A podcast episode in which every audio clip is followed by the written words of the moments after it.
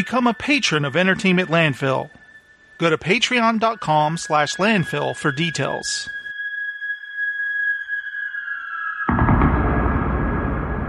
Entertainment Landfill is made possible by contributions from listeners like you. Thank you.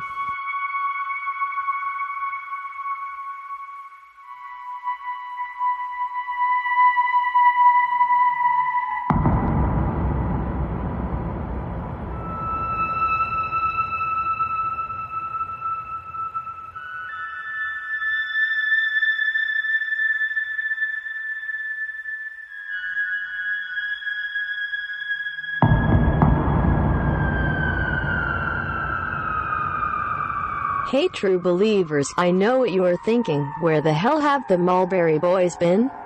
I know, right. I mean there's been a new Blade Runner film and the new freaking Star Wars trailer came out and you've heard nothing from these dudes.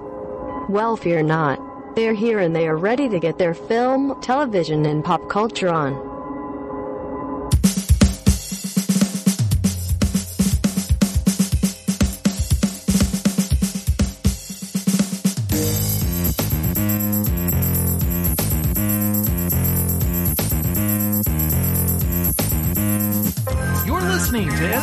Landfill. Film, television, pop culture. It's where you find it.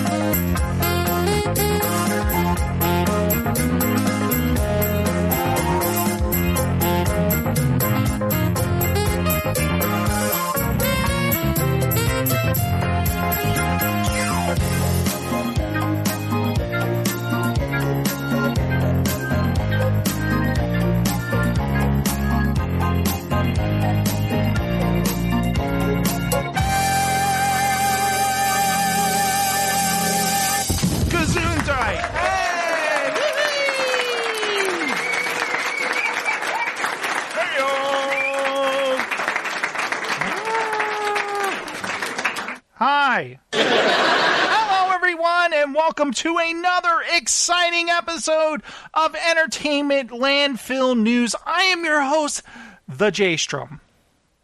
I don't do the show alone. I'm not here by myself. I'm not sad and lonely. No, I have Steven the Pop Culture Zealot! Hey, what's happening? Heyo! Hi, am sad and lonely though. Aw. Just kidding. Yay!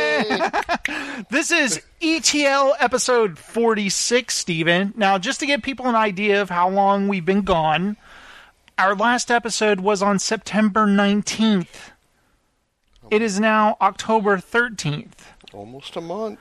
So, uh, you know, one week Friday was Heather's birthday. Another week you were at a concert. Another week Heather and no wait, what happened Friday? Heather went to and Emma went to Washington D.C. Uh-huh. and you were at your high school reunion. Yes, I had my high school reunion. Now, what was that like? Interesting.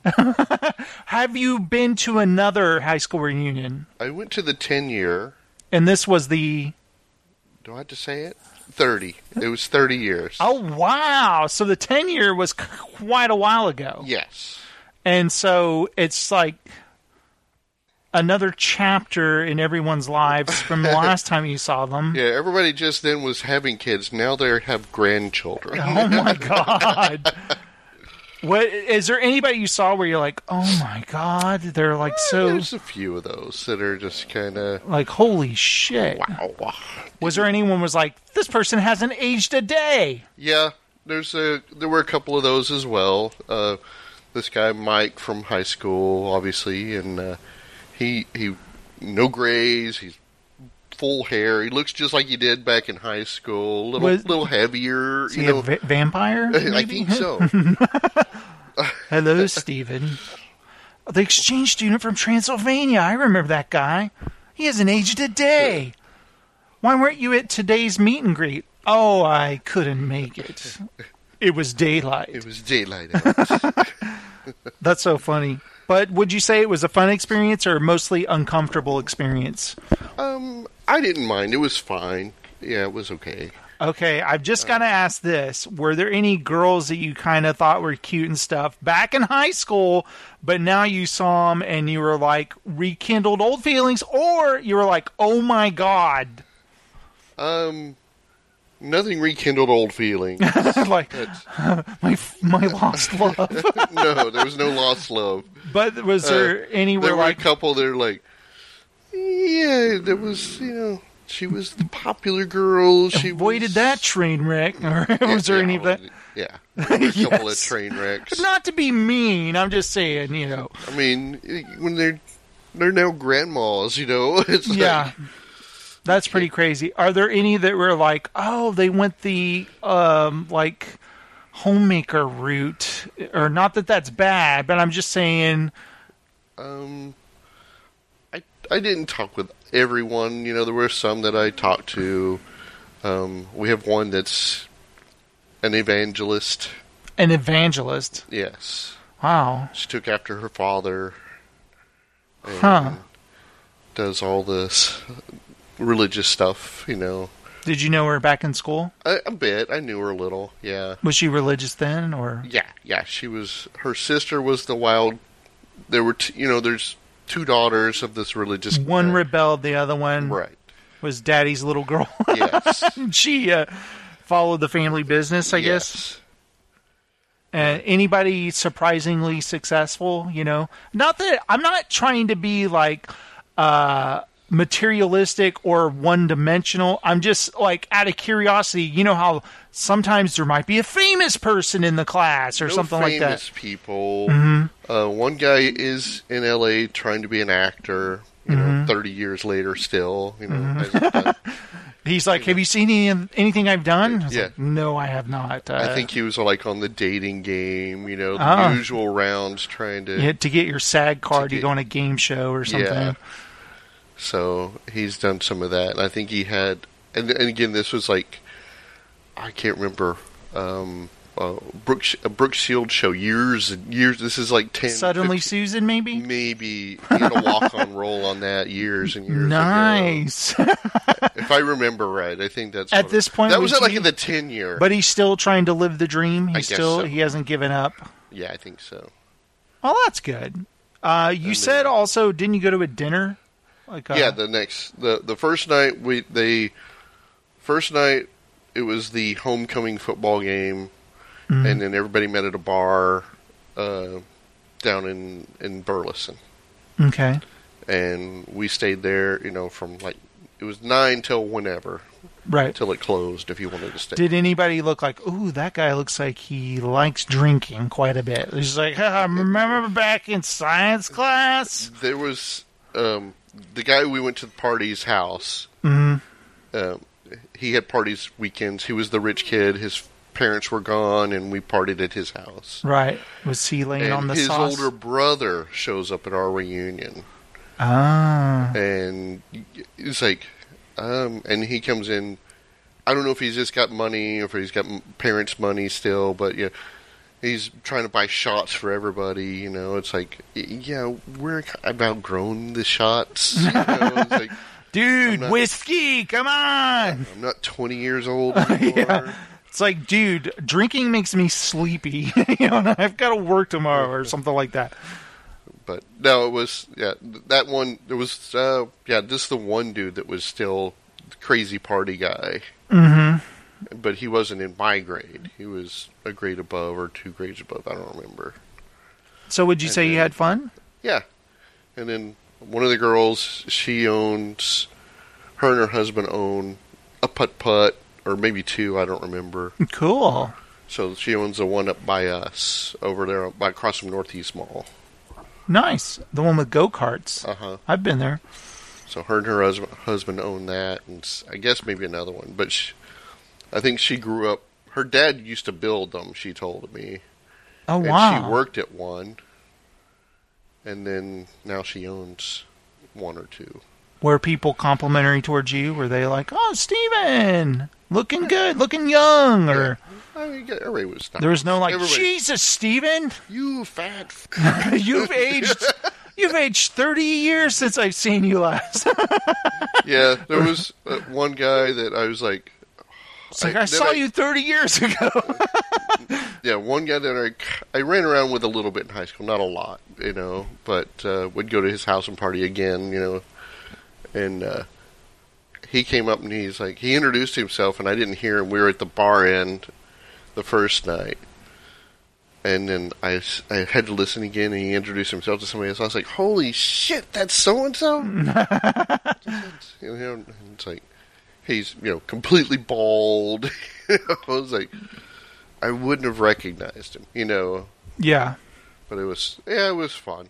Yeah, I'm always curious about, you know, not just high school. I mean, I didn't exactly enjoy high school, but I a lot of schools I went to, and then we'd move during the year, and I'd start. I'd be the new kid at a different school.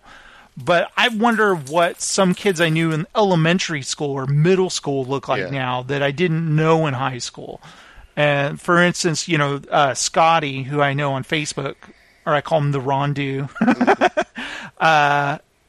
because his last name is Scott. Everyone called him Scotty. You know, when he found me, he was showing me different people we went to school with uh, when I lived in California, and I thought that was pretty crazy. Seeing, Yeah. like you said, like completely bald friends who lost all their hair or whatever. It's just strange to see people you knew when Or they were completely kids. gray-headed and Yeah, yeah, the, went gray and everything. Like for instance, Ron, when I knew him in the seventh grade, he sprouted up. Like he uh, was taller than all of us, and he looked huge. And he started getting like a little bit of a mustache, and it was just bizarre because we were still like scrawny kids and stuff. But he literally stopped growing at like five two or something because he stayed that height from seventh grade, and now I'm like, you know, six two and a half, Yeah. and I would, I'm like tower over him. But at the time when we were in seventh grade, it's like, whoa, he's so tall, but it's like this is where I'm stopping. you know, this is the extent of that, my growth. that is something I noticed because I mean I'm not small anymore. You know, I was Mm-hmm. a little puny kid in high school. I mean, I was barely hundred pounds when I started high school, and a couple of people I thought were big, and I walk up next to them, and I'm like. I stand taller than them, and I'm, I kind of look thicker than them. I'm like, yeah, these guys are runts. a little pipsqueak. little uh, my buddy Mark, his twin brother, was there, and I always thought he was big in high school. He was a power lifter and all this stuff, and I thought he was huge. I walked up to him, you know, and he's like five foot five and little, you know, he's he's cut down because now he's doing all the CrossFit stuff, so he's tiny. You know, it's like he looks like he weighs 130 pounds. I'm like, okay, I can pick you up and toss you. It looks like, you well, know? you know the cliche in uh, high school reunions and movies or whatever. they always play that era's music. Did they do Yes. that? Yes, we so, what kind of tunage did you? Just all '80s stuff? Yeah, it was '80s music. Yeah, Mm-hmm. don't you forget about me. you know. Hey, hey, hey, hey! Did everyone do that so together? They, did, uh, they played, you know, Billy Idol, uh, Just the standard '80s Bon? Jovi. Did yeah. they get into any metal at all, or uh, Bon Jovi? I guess is be the closest. uh, yeah, real metal? I'm just saying uh, oh, this is rock, hardcore. more rockish than than Right, uh, right. The, the new wave or so. That's funny though.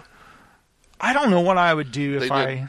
They took like clips out of the yearbook and they did a little slideshow, and then they said they asked people to send in photos, and Mm-hmm. and Dave sent in. You've seen the one with us all in in high school with our mullets and Mm-hmm. you know tank tops and tanned and beefed up, you know, yeah. and they posted that up, and everybody you know, claps and laughs. You know, Did you laugh at that? or- Oh yeah, it was hilarious. I thought it was fun. You know, and they showed all of the girls because when in high school it was the big tall bangs that curl like a radar dish. Oh yeah, like aqua netted to, Yes. to to cement hair, you know, so it'd stick up and her. So yeah, it was there was a lot of that big stick up hair, and all the girls were giggling at each other. acid you know. wash Yeah, uh, jeans. exactly. Yeah, uh, acid wash, jabot. Mm-hmm. That's hilarious. I remember the last time, one time when I saw uh, Leonard, he said that he goes, "We got the ten year coming up at some time," and I was like, "He's like, are you going?" I was like, "I didn't even get an invite." I mean, because I've lived in you know different places. I have no connection to it anymore. I have no uh like I'm not on any email list. I guess. That's what they were saying. It's so hard to find people because now after 30 years, people have moved around. A yeah, lot. they moved. They got married or whatever. Girls are harder to find because if they've changed their last name. Yeah, and uh, when I thought about it, he was like, "I could probably, you know, we, uh, you know, you could still go or whatever." I and I was like, you know what? I'm not interested now. I don't want to. I hated high school in the first place. So. If if there were two or three people that you were interested in seeing and you knew that they were going to be there, then it's worth it to go. Yeah. Otherwise, And there were probably about two or three people I kind of wanted to see, and I saw the three or four people, you know, whatever I wanted to see. I sat and chatted with them, and then I chatted with a few others. yeah. So anybody you were like, hey, let's exchange emails. Let's uh, you stay in touch. Well, Mike, Mike, Mm-hmm. I did. We exchanged. I he gave me his card, and so but nobody else is just like, okay, I'm good. well, I see uh, some of them I know on Facebook, and I see them occasionally around. So it's like, eh. What the hell does that mean, Adam Sexton? He wrote zzz. I'm I'm thinking you're do you mean that this is a boring conversation? Is that what you're saying, Adam? Man, what a jerk. But uh, that's pretty cool. As I said, you know, I don't think I'd ever want to go to mine, but I, I might want to watch a video to see, oh, that's how everyone looks now, or something like that.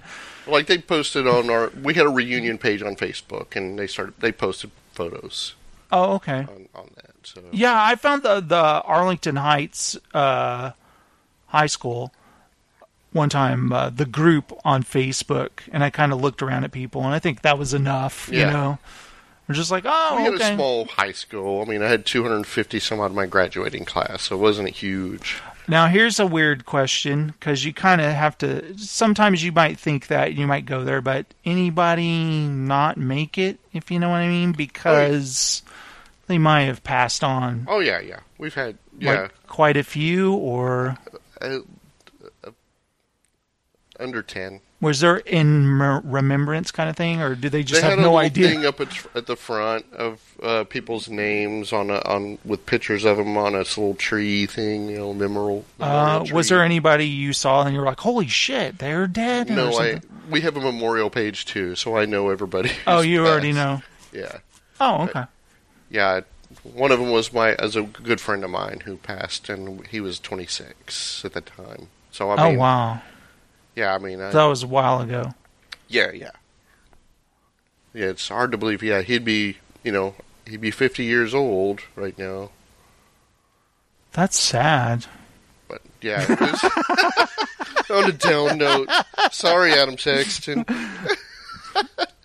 Now let's keep going. So anyway, uh, so where were you this week? I was in Albuquerque. Oh, Albuquerque. Is that where is Bugs Bunny trying to get there, or he always He took a wrong turn Wrong, there? right, wrong turn at Albuquerque.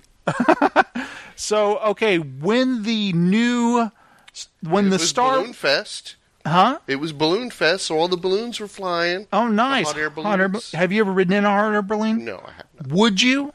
Uh, maybe I remember there was a recent horrible hot air balloon accident down in Austin. I think. where the people were burning to death as they were plummeting, and I was like, you know what? I'm good. I don't need to ride in a hot air balloon. Right. Eh, pretty But good. they do have one of the the world's longest tram ride. It's like three miles long or something. Uh-huh. I had to. I did do that, but that was a couple years. That ago. seems safer. Yeah, so you're just on this little bucket that goes across. it's I mean, like at Disneyland or even at the State Fair of Texas, they have those where you ride on the wire thing. Uh-huh. Is that a tram? Yeah. Uh, yeah, I've ridden on that. That's cool. Yeah. Not a hot air balloon. I'm good. So yeah, it takes you up to the top of the mountain, you know, and you get out and look around. They have a restaurant up top, and That's cool. I like the idea of restaurants in weird places. You know what I mean? and you can buy like a ticket with the meal, or you can just get the ticket and go up there. Did you do the meal? No, I didn't. Um, that sucks. I think it was the wrong time of year we went up there. Uh, it's the wrong time of day or something. I don't remember what. it- Speaking of the state fair, when's the last time you've been there? uh, elementary school. middle school. Oh my god! uh, last time I was at the state fair, I think it's when I was doing. I avoid it. It's like Six Flags. Laura got a job there. She would do face painting, and uh, I got a job running the sand art booth. I'm sorry. and it's where you fill up different colored sands in a little jar and Yeah. people buy it. They do it themselves. You show them how, and then they do it. And I remember this uh, guy came up to me and he goes, "Hey man, I worked at this last year," and I go, "Oh, cool." And he goes, "No man, that guy never paid me. Just so you know, you're not. He's gonna skip out on you. You need to ask for your pay every day." And I was like, oh, okay. And it was some like Iranian guy or whatever. And I said, can I get pay paid each day? And he goes, no, no, no, no. I pay you at the end of the fair. And not to do my, I'm not trying to sound offensive or anything, but, and I go, oh my God, that guy's right. He's totally going to rip me off. And I remember I was like, hey, I got to go to the bathroom. And he was like, okay. And I just wadded up and I went and told uh, Laura. And I said, "Yeah, I'm going. I don't want to work. I don't want to do this anymore. This guy told me he's not going to pay us." And she goes, "Really? Yeah, he will." And uh, he said that the guy skipped out before he paid him anything, and he worked the whole fair. And I was like, "I'm gone." That's pretty much my work ethic right there. I just need an excuse to leave. Uh, but anyway, uh, where were you when the Star Wars Episode Eight trailer came out, and did you watch it immediately? Were you all set to watch it? I saw it and I just kind of did not watch it right away. No. So I you didn't watch like, it until. were you worried about When did you text me? spoilerishes? I think uh, the night it came out, Monday. Monday. Monday. So I may have watched it. No, it was Tuesday because I so said, "Have you Wednesday watched it yet?" So I watched it. I didn't watch it till Wednesday. There was this story came out that I thought was really stupid. Spoiler phobes might want to avoid the new Star Wars trailer, and it said, "It's the moment we've been waiting for since April 14th, 2017, the unveiling of a new Star Wars Last Jedi trailer. But should you actually watch it? Director Rian Johnson isn't so sure." And he tweeted, I am legitimately torn. If you want to come in clean, absolutely avoid it. But it's good. In August, the following Entertainment Weekly cover story, rich with reveals, Johnson cautioned fans to steer clear of the marketing from that point on, lest they run into spoilers. More stuff is coming. That's the nature of the beast, but I fully endorse avoiding everything you can now until December. And uh, Mark Hamill then tweeted, I fully endorse Rian Johnson's endorsement. Avoid everything you can from now until December. And I read that and I was just like, dude, there's no way I'm avoiding a Star Wars trailer. I've got to watch it immediately. I did watch Kevin Smith's reaction to it. Oh, okay. There was a he he he had watched it before, and then he watched it and he gave commentary as it was playing. You know, mm-hmm. and it was pretty funny. I liked I, I liked it. You know? Yeah, I I uh, watched it on the football game, you know, on TV, and then I go, and then I kept refreshing YouTube until it appeared there, and then I watched it. I'm going to say about three or four times, and then I started watching other people's reactions on YouTube. People will watch it and ha- be on camera. And I started watching them, no, you know, stuff like that.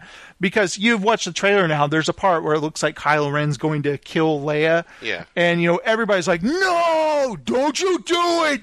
Don't you do it. You know, getting really upset. And I have the same reaction. I thought it was pretty cool. My whole problem with the first trailer, which I thought was fine, but I didn't get any emotion from it. I was just like, oh, okay, it's a teaser. Uh, compared to the episode 7 teaser where I felt all giddy and stuff because there was a new Star Wars film. But this one I was a little underwhelmed. But this this trailer I was totally like, "Oh, dude." I was totally in in from the get-go. Kylo Ren holding out his hand like, "What? What is that about?" And then I was like, "Wait a second. They're trying to trick us Right. with editing." That's what Ke- that's what Kevin Smith was like.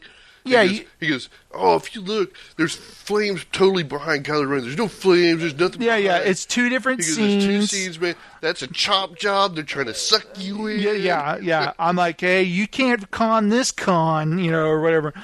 Uh, I'm ex- I'm definitely excited about it. Uh, I thought it was a great trailer. It you know it pulls you in. Oh man, what can I say about it? Let me have it playing with the sound down just so I can remember it. But you know, the one thing that I'm worried about is Luke Skywalker being a total fuddy duddy. Do you know what I mean? Like uh, him, he's not going to want to train uh, Rey. He's going to be like, oh, you know, you can't use the Force; it's dangerous or something. I'm worried about that, and I hope they do. They trick me that he's actually. I want a scene with Luke being a badass, don't you? A badass old Jedi Yeah. master uh, like from Jay and Silent Bob, don't F with a Jedi Master, son. I want to see a flashback of the Jedi Temple and him fighting off the Knights of Ren. I want to see all sorts of cool stuff. But see, when I start saying that in my head, I'm setting myself up for disappointment because if I don't get that, I'm like, oh. But, you know, it's just anticipation, right? I really wanted to record something with Bill where we reacted to it, but he's he's very busy right now. Um, hopefully, we can get together sometime soon, and most likely when the movie comes out, because I've done something I've never done before. Uh, they did it with The Force Awakens. They do it with several Marvel movies, where like months early, you can buy your tickets right now. I was so swept on this, and I go, okay, well, let me check. And I was like, oh, that top row is empty. Getting the tickets. and I texted you.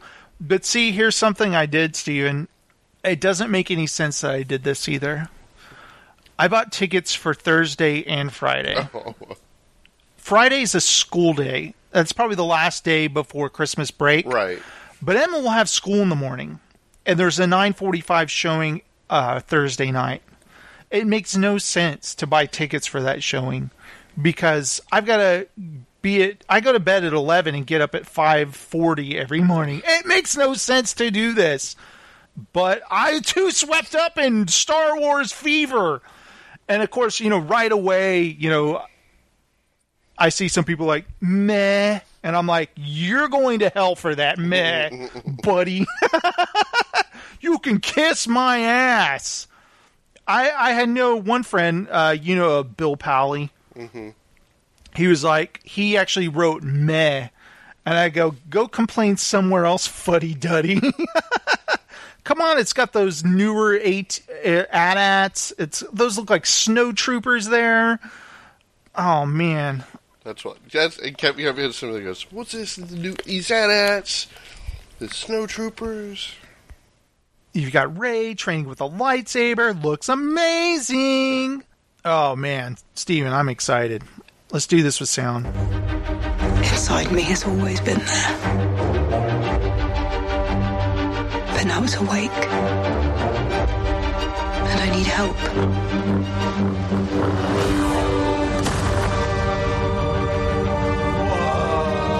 I've seen this raw strength only once before. It didn't scare me enough then.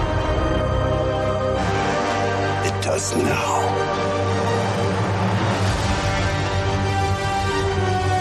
The music is so good in the trailer. Kill it. If you have to. That's the only way to become what you were meant to be.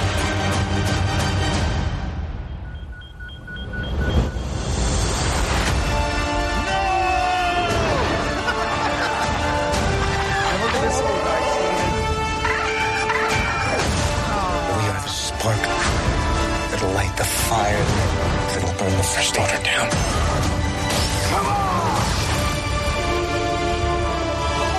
This is not going to go the way you think. Fulfill your destiny. I need someone to show Show me my place in all this.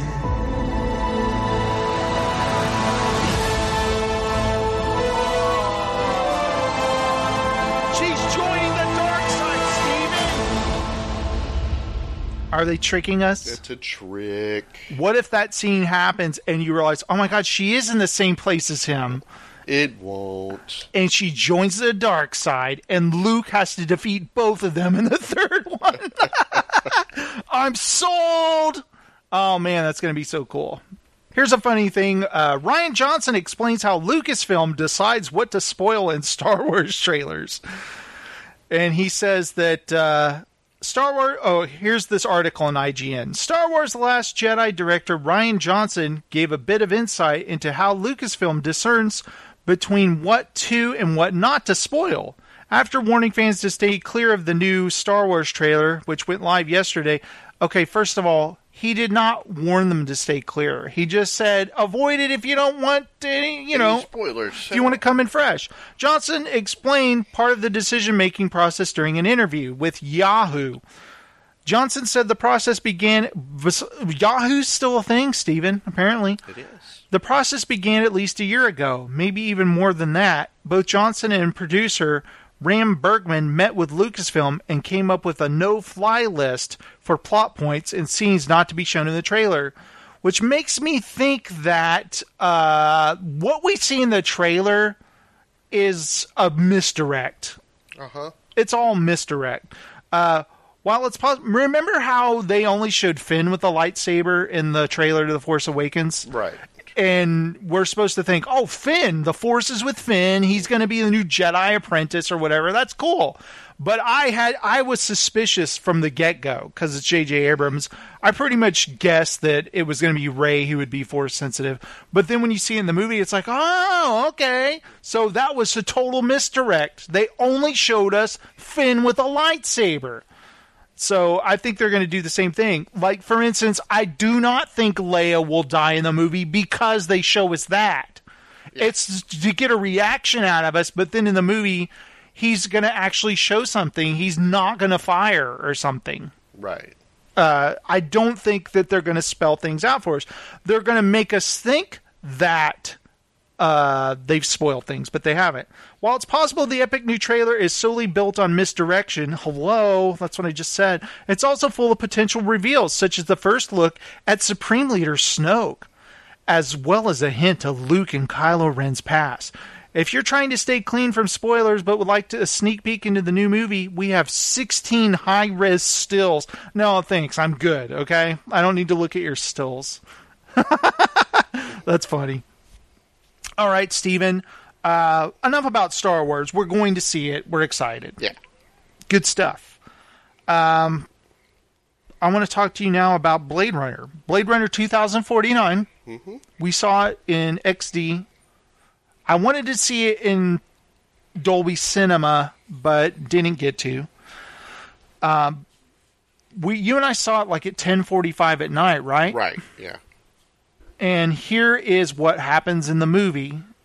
And this is a full on spoiler. That's because Heather's in the room I know. trying to trick her. Uh, I will say this: you arrived right as it said Sony Pictures on the screen, like uh, or whatever it said. Uh, I, what I sat down moments before. a so and so production. I was Yeah. like, Steven, you arrived just in time. Here's another thing theater, it's reserved seating, tire top row empty, you and I in the middle, two people to the right of you, two people to the left of me, no spaces, like whole empty row, but they're like, oh, sit next to these strangers. Why wouldn't they buffer like a seat between us? But they. thinking about just buying the seat next to me for any reason. Just to- As a buffer zone. I'm starting to feel like that. I want to buy an empty chair. It's so sad that I want that because luckily the people beside me weren't very talkative. They were quiet. Uh, the people next to you were they quiet? Um, Look, relatively. the movie's the movie's so loud you can't hear. But Blade Runner has a lot of quiet scenes though. that guy got up like twice during the movie next to me? Yeah. me. What's happening? Explain what's happening in this scene to me. Oh he my god! Mm-hmm. into it. She wasn't into it, and it was like, I, I know This it was just like, nudity is dirty. It was just like, come on, give it a little bit more. You'll like it. You'll like it. I Did he say that? Something like that. Dude, if she's just not into it, she's not into it. Like I, you got to know who's going to be into a Blade Runner this. film. This is, or if somebody you're watching the movie go boring, like just yells it. Out. It's like get that person out of the theater. They need to go see a different Right. film. You you need to go see Madea's Halloween. yeah. But if you've seen Blade Runner, the original, you pretty much know what to expect in Right. this film. You, the pace is very similar, so you're there's no surprises. I'm going to say. Uh, here's one thing I want to say before I talk about Blade Runner 2049. When I first heard about a sequel being made, you know, you could probably hear this on a show that or an earlier show we did where I was like, why? Why are they making what, what this? needs to be said? Who wanted this sequel? I never wanted a Blade Runner sequel. I was it's not something I craved or yearned for. I just don't want one. Don't do this. And it was always the argument. Well, you never know if Harrison Ford. Yeah, was a, is Deckard a replicant? Deckard and a- here's my answer: No, he's not. It's a stupid thing that Ridley Scott said because there's something wrong with him where he won't shut up whenever people stick a microphone in his face. Uh, and I just don't care. That's not an interesting question to me. When I watch Blade Runner, I'm like, but what if he's a replicant too? It's not that question never comes to my mind, and I don't care if he is. I don't think he is. And so this whole, yeah, but is he? I don't give a shit if he's a replicant. I still don't. I've seen this movie. I don't care if he's a replicant. I still don't think he is. I think it actually hurts the story if he is. Because I think it would be more amazing if he was a human who falls in love with a replicant. Okay? right. Uh, so anyway, back to this film. uh, I'm so sick of uh, Ridley Scott saying shit in interviews. Uh, but anyway, I'm glad he didn't do this movie. By the way, uh, the director who did this, uh, Denny Villeneuve. I'm going to pretend like I know how to say his name.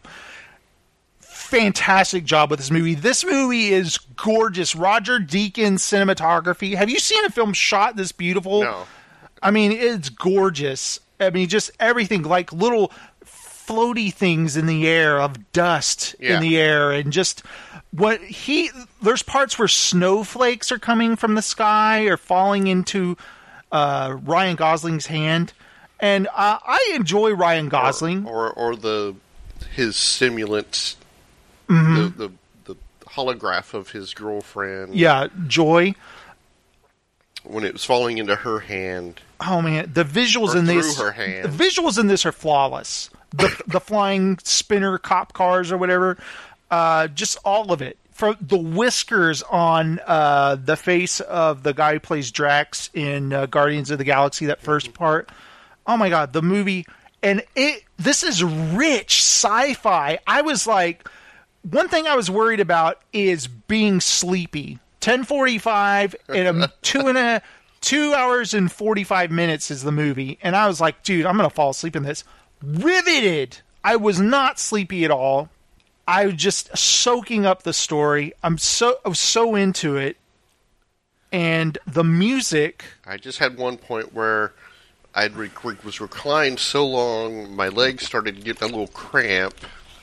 I had to. At one point, you know, because we're in recliners, my right foot, I was like, I can't feel my toes, Yeah. and I had to put it on the floor and kind of tap it, like, wake up. That's what I had to bend my leg and get it. Because I don't think we should be in recliners that long. I don't think it's healthy. you know, is it healthy? I don't know. But I loaded up. I was like, okay, this two and a half hours. I got my popcorn. I got my hot dog. I got my Twizzlers, and I got a Coke. But uh, the Coke, you can't really be, you know, Not for you know, two and a half hours. no, so- I didn't have to pee during the movie either. Some movies, thirty minutes in, I'm like, oh shit. You know, like I realized I'm going to be holding it through this whole movie. Luckily, I just paced it right where I didn't have to pee during Blade Runner. Um, what did you think of Ryan Gosling in the film? Um, I liked him. I liked his uh, character in that. And me Uh, too.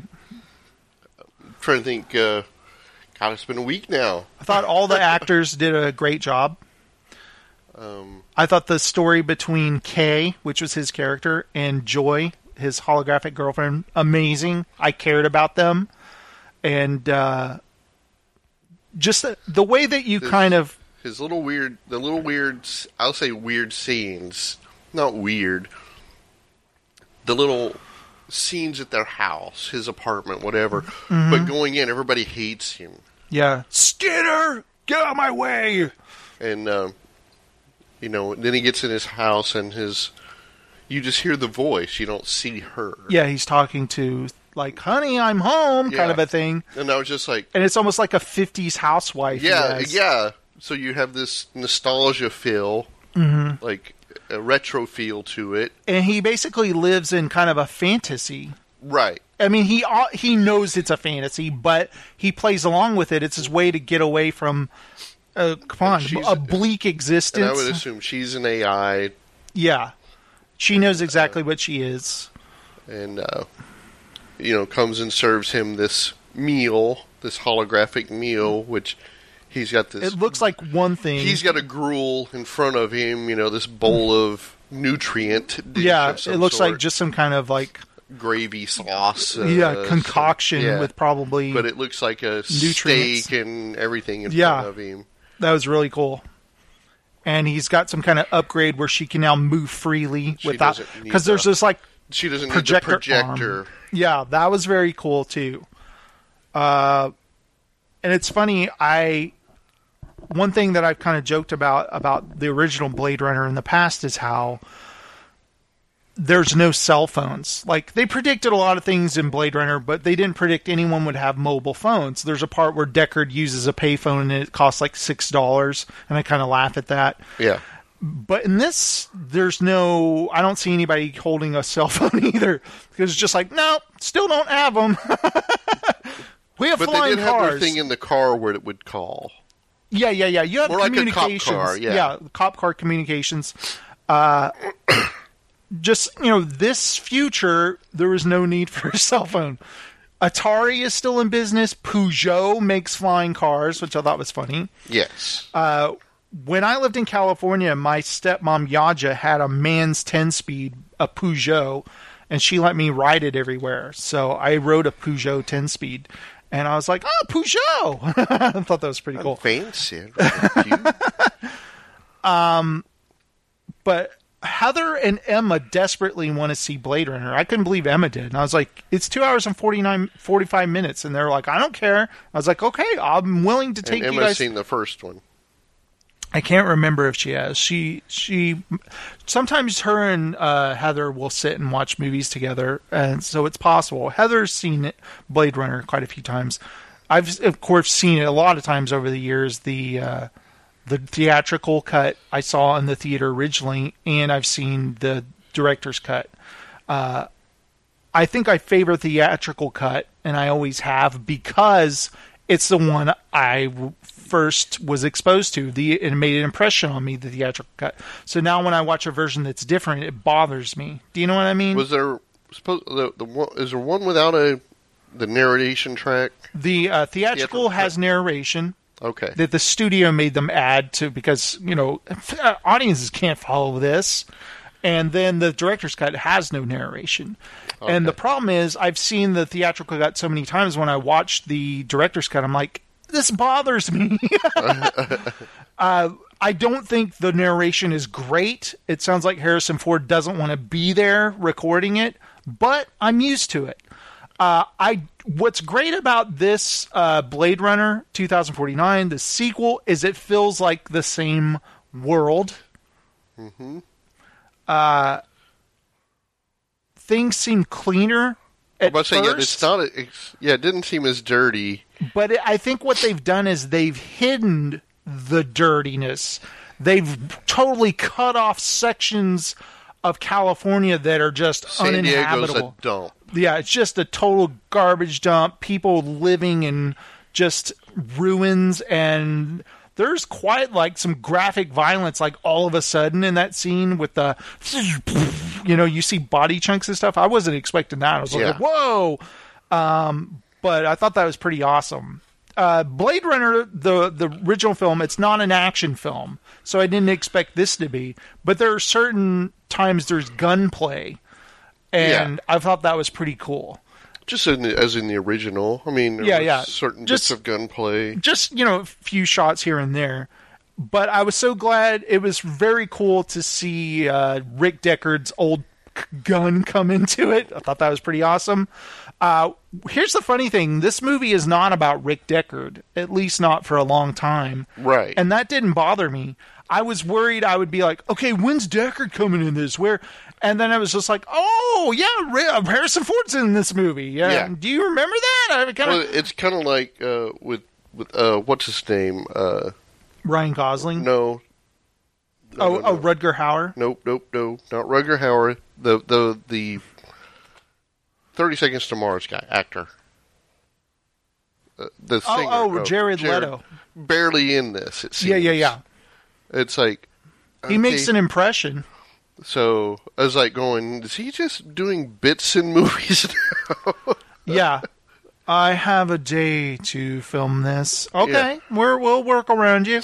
Okay, well, uh, bring in the naked replicant. okay. Uh, it's funny because I remember that the director said something like, uh, Jared Leto came in to read for the blind guy. And he came, walked into the room blind. He couldn't see.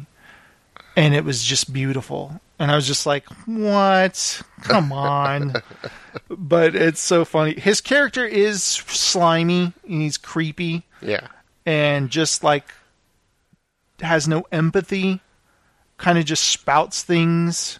Kind of reminds me of a certain someone in power. uh, he's kind of full of himself a little bit Yeah.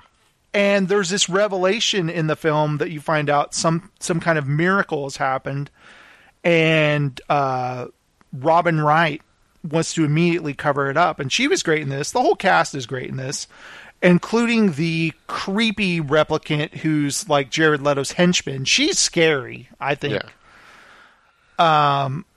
and you know, I was just joking because Heather was in the room. I don't want to spoil Blade Runner for anybody, but I do want to say that I think everybody should go see this, especially if you enjoyed the first film. Hopefully, you will. Like Bill hasn't got to see it yet, and I'm like, dude, go see it now. I don't give a shit what you're doing. Go see this.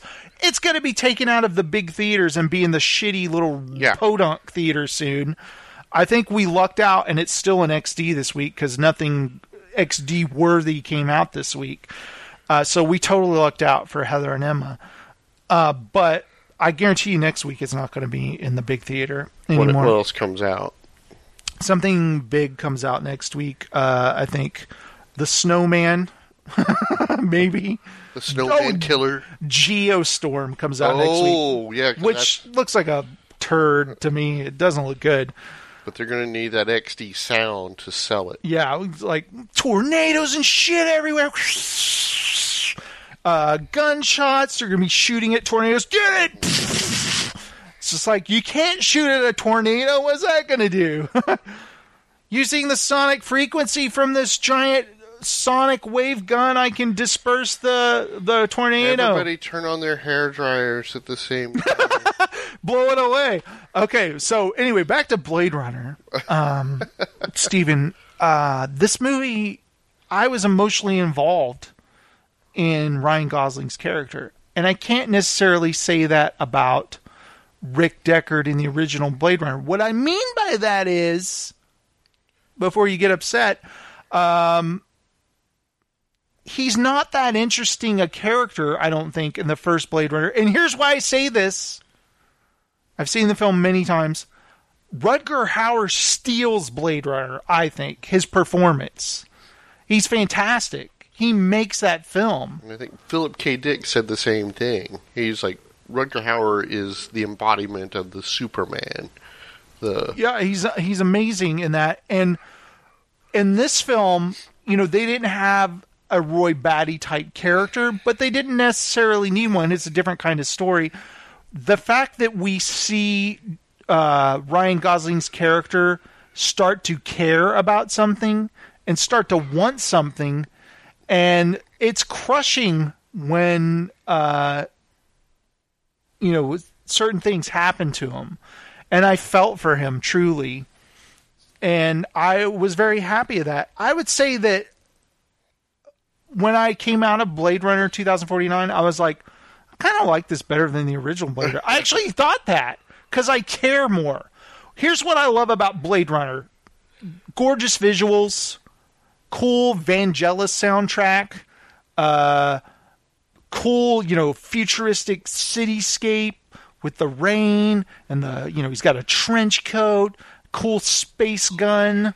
Uh, replicants is a cool idea, but it's not that deep a film, meaning, uh, I, you know, I'm not exactly, I don't really care that much, is what I'm saying. I love the film. I'll watch it whenever it's on.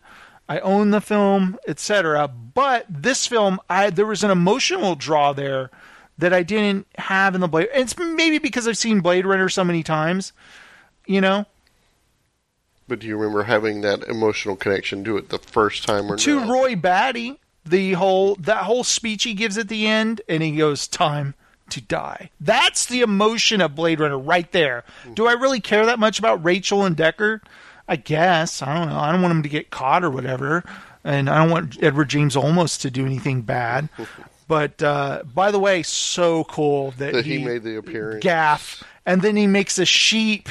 And I was like, do androids dream of electric sheep? Oh my god, that's awesome! You know, or you could be like, yeah, well, it's so predictable. Or no, I don't think anybody did that. If they were, they're an asshole, right? For instance, uh, I was talking about this on uh, you know Facebook. If somebody saw this movie, I assume you liked it, right? Yes.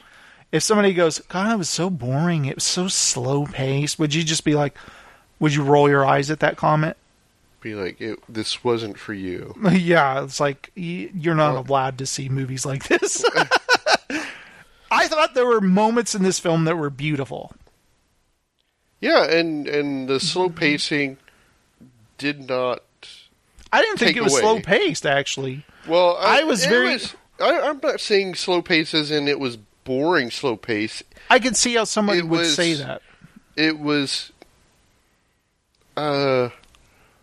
It took its time to develop. Right. How's that? The investigate the investigation in this is much more interesting than Deckard's investigation in the original film. Meaning, when he's going searching for this uh, missing person and he's uncovering things, I thought that was awesome. Uh, Deckard, he's looking for fish scale, and then he finds a snake scale or whatever, and that's the extent of his detective work, really. but uh, I love Blade Runner, so I don't know why I keep trying to Bad-mouthing compare the. I'm bagging on. it. I think it's just because I think Ridley Scott's a dope now. But anyway, uh, I love Blade Runner, so I'm just kidding. I never thought I would want a Blade Runner sequel, but it exists, and I am happy, and I loved it, and I thought it was gorgeous.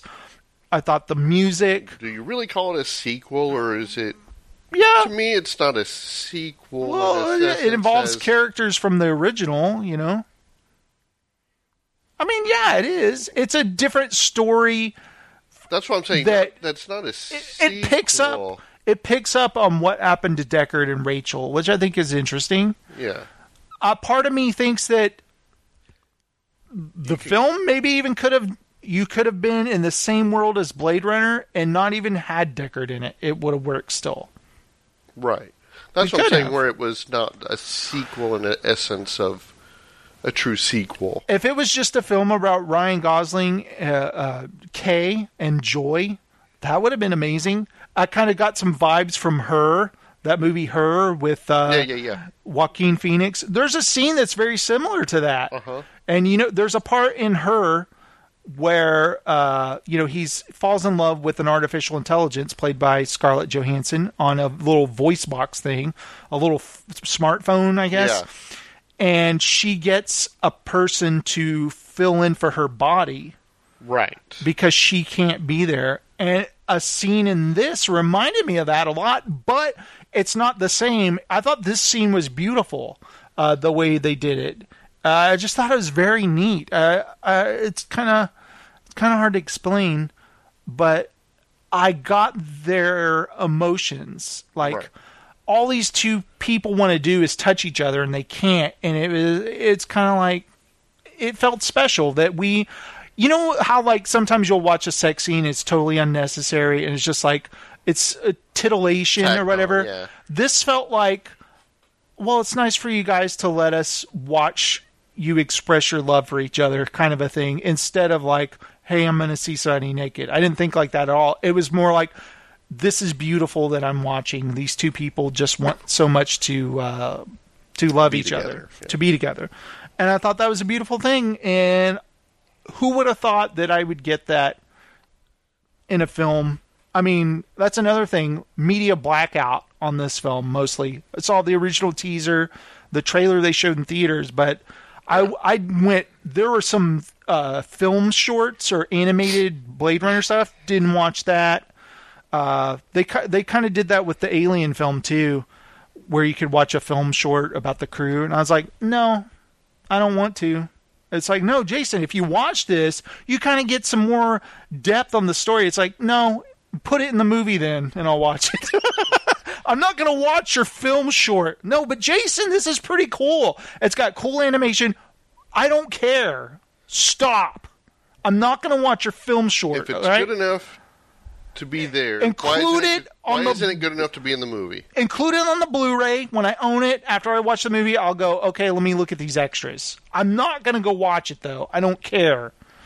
So don't make me need to. wa- I didn't understand this part of the movie. Well, if you would have watched that little webisode, it's like go to hell.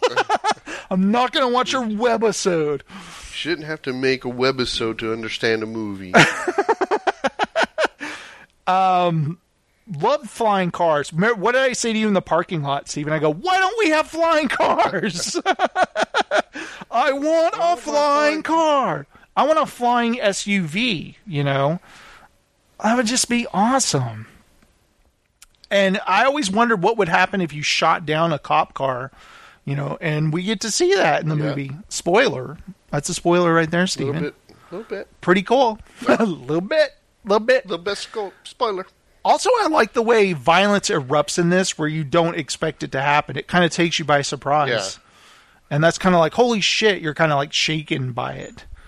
Um, and I'm just, you know, I could talk about this all night, but I love Blade Runner 2049. But if we did, we would give it all away. yeah.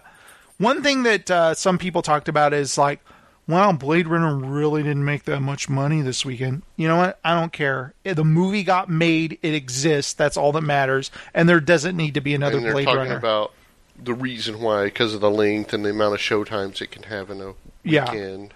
the movie exists. That's all that matters. It was made. Does there need to be another Blade Runner, Steven? I don't think so. I don't think so. I think I'm Well- good. Do you want to see Jared Leto's character get his? I can tell you one of his character You one need of to find out about the miracle. one of his creations. well, well, we do pretty much. Well, Do you want to see a movie with them on the run? I don't. uh, Uh, I'm good. I think I'm good. I said, well, I, mean, I think eventually Jared Leto's character will be killed by one of his creations, yeah. kind of like uh, the original yeah, there really Tyrell. I mean, other than One thing I think is interesting about his character, it's a different company. It's not Tyrell, but he named his his creations are Nexus Eight. You know, the Nexus Six were in the original Blade Runner. It's like he's just piggybacking off of Tyrell's creations, and he's not like an original creator. He's just Right. stealing idea. He's uh, what would you call it? Re- reverse engineering right, replicants, and he's kind of this pretentious douche. And I just see him getting his eventually. You know, there is a scene that really disturbed me though. It's when the one guy goes, "Hey, you can't take those." And she's like, "Oh, it's okay. I have papers." And then clocks him on the back of the head. That was like his eyes rupture with blood. I was just like, "Oh, I don't want to see this." I thought that was disturbing. He's like choking on blood. That was a part that genuinely disturbed me. I was just like, "Gross." just destroy everything in the back of his head with that. Yeah, messed up. And the way she kills with no emotion at all. Yeah, She's a Terminator, basically. She's scary. Do you like when she's getting her nails done and calling in like an airstrike? Yeah. that was great. Good stuff. All right, Steven. Is that enough on Blade Runner? Any any thoughts on Blade Runner before we move on? Uh, go see it. It was. It's a. It's a good movie. Excellent. Now, Steven, uh, there's going to be a Halloween movie, a new one, a new Michael Myers movie. I don't know if you saw uh, recently, Jamie Lee Curtis ha- posed in a picture with Michael Myers in the background, and it's like she will be in the sequel. And I was like, oh, how are they going to do this? They've done so many horrible Halloween sequels. I mean, I used to watch them because I was a fan of Halloween. Like I watched Halloween You watched it for Jamie Lee. well, yeah, but I'm talking about Halloween four, Halloween five, Yeah, you can't. and I think I, I don't think I've seen six, the one with Paul Rudd in it, but it was on TV one day, and I watched a little bit of it, and I just laughed at it. But there's been they never got the mask right again because I think the William Shatner mask they use in Halloween 2 they must have really burned it or something because they never used it again or maybe William Shatner wouldn't let him use it I don't know. Right. Uh, So anyway, listen to this story. New Halloween movie will ignore all the sequels, says John Carpenter. What? Legendary horror filmmaker John Carpenter has revealed that the new Halloween reboot will ignore all the sequels. In an interview with Stereogum, Carpenter has explained why Jamie Lee Curtis's character, Laurie Strode, will appear in the film after being killed by Michael Myers in Halloween Resurrection. Oh, I forgot about that one. Uh, the H, the one where they H2O. they have the webcams in the house with Tyra Banks. Have you ever seen that? That oh my god, it's so stupid. It's even Katee Sackhoff is in it. Starbuck from Battlestar Galactica. I Yeah. think she gets her head chopped off. Busta Rhymes is in it. I don't it's think so, I've seen that. It's one. so bad. Oh my god. Um, there H two O was the one before Resurrection. Okay. Though. Carpenter explains that the We saw reboot. that one in the theater. Yeah, you and I went to go see that. I was like, "Who? This is gonna be good, Steven. Finally, a good Halloween movie." It's like, oh, Jason, you poor guy. You poor sap.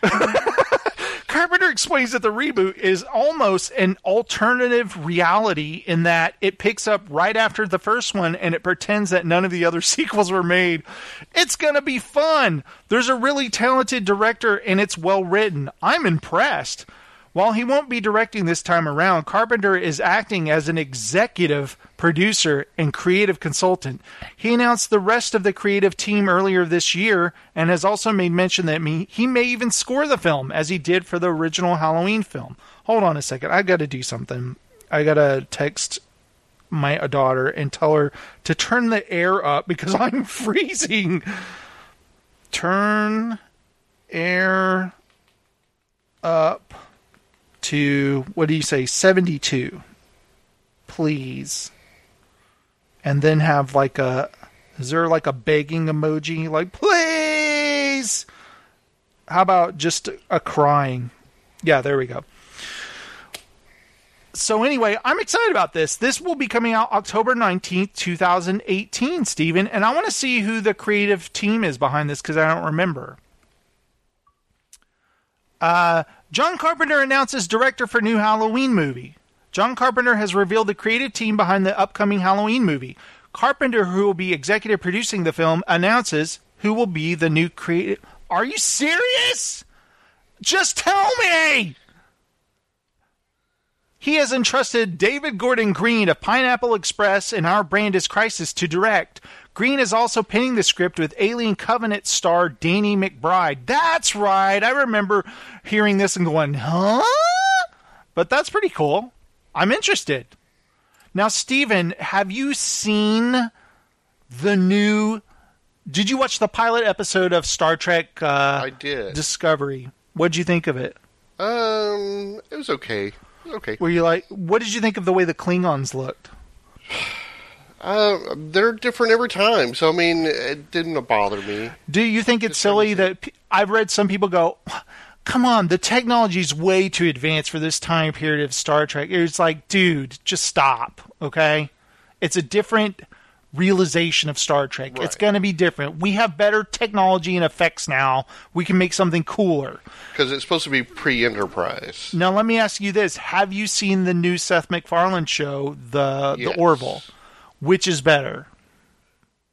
Um, I sometimes think Farland thinks he's funnier than he is. Mm-hmm. I like the show without the goofy jokes to it. Do you think like the goofy jokes. I don't mind jokes being in it, but sometimes they're just stupid jokes. Right. Do you think that if they he would have made the Orville, but he wasn't in the show at all, and it was somebody else, it would be I, way better? even, I don't even mind him in it, but it's Oh, it's okay. uh Just the the attempts at humor that. the sometimes they just fail, fall flat.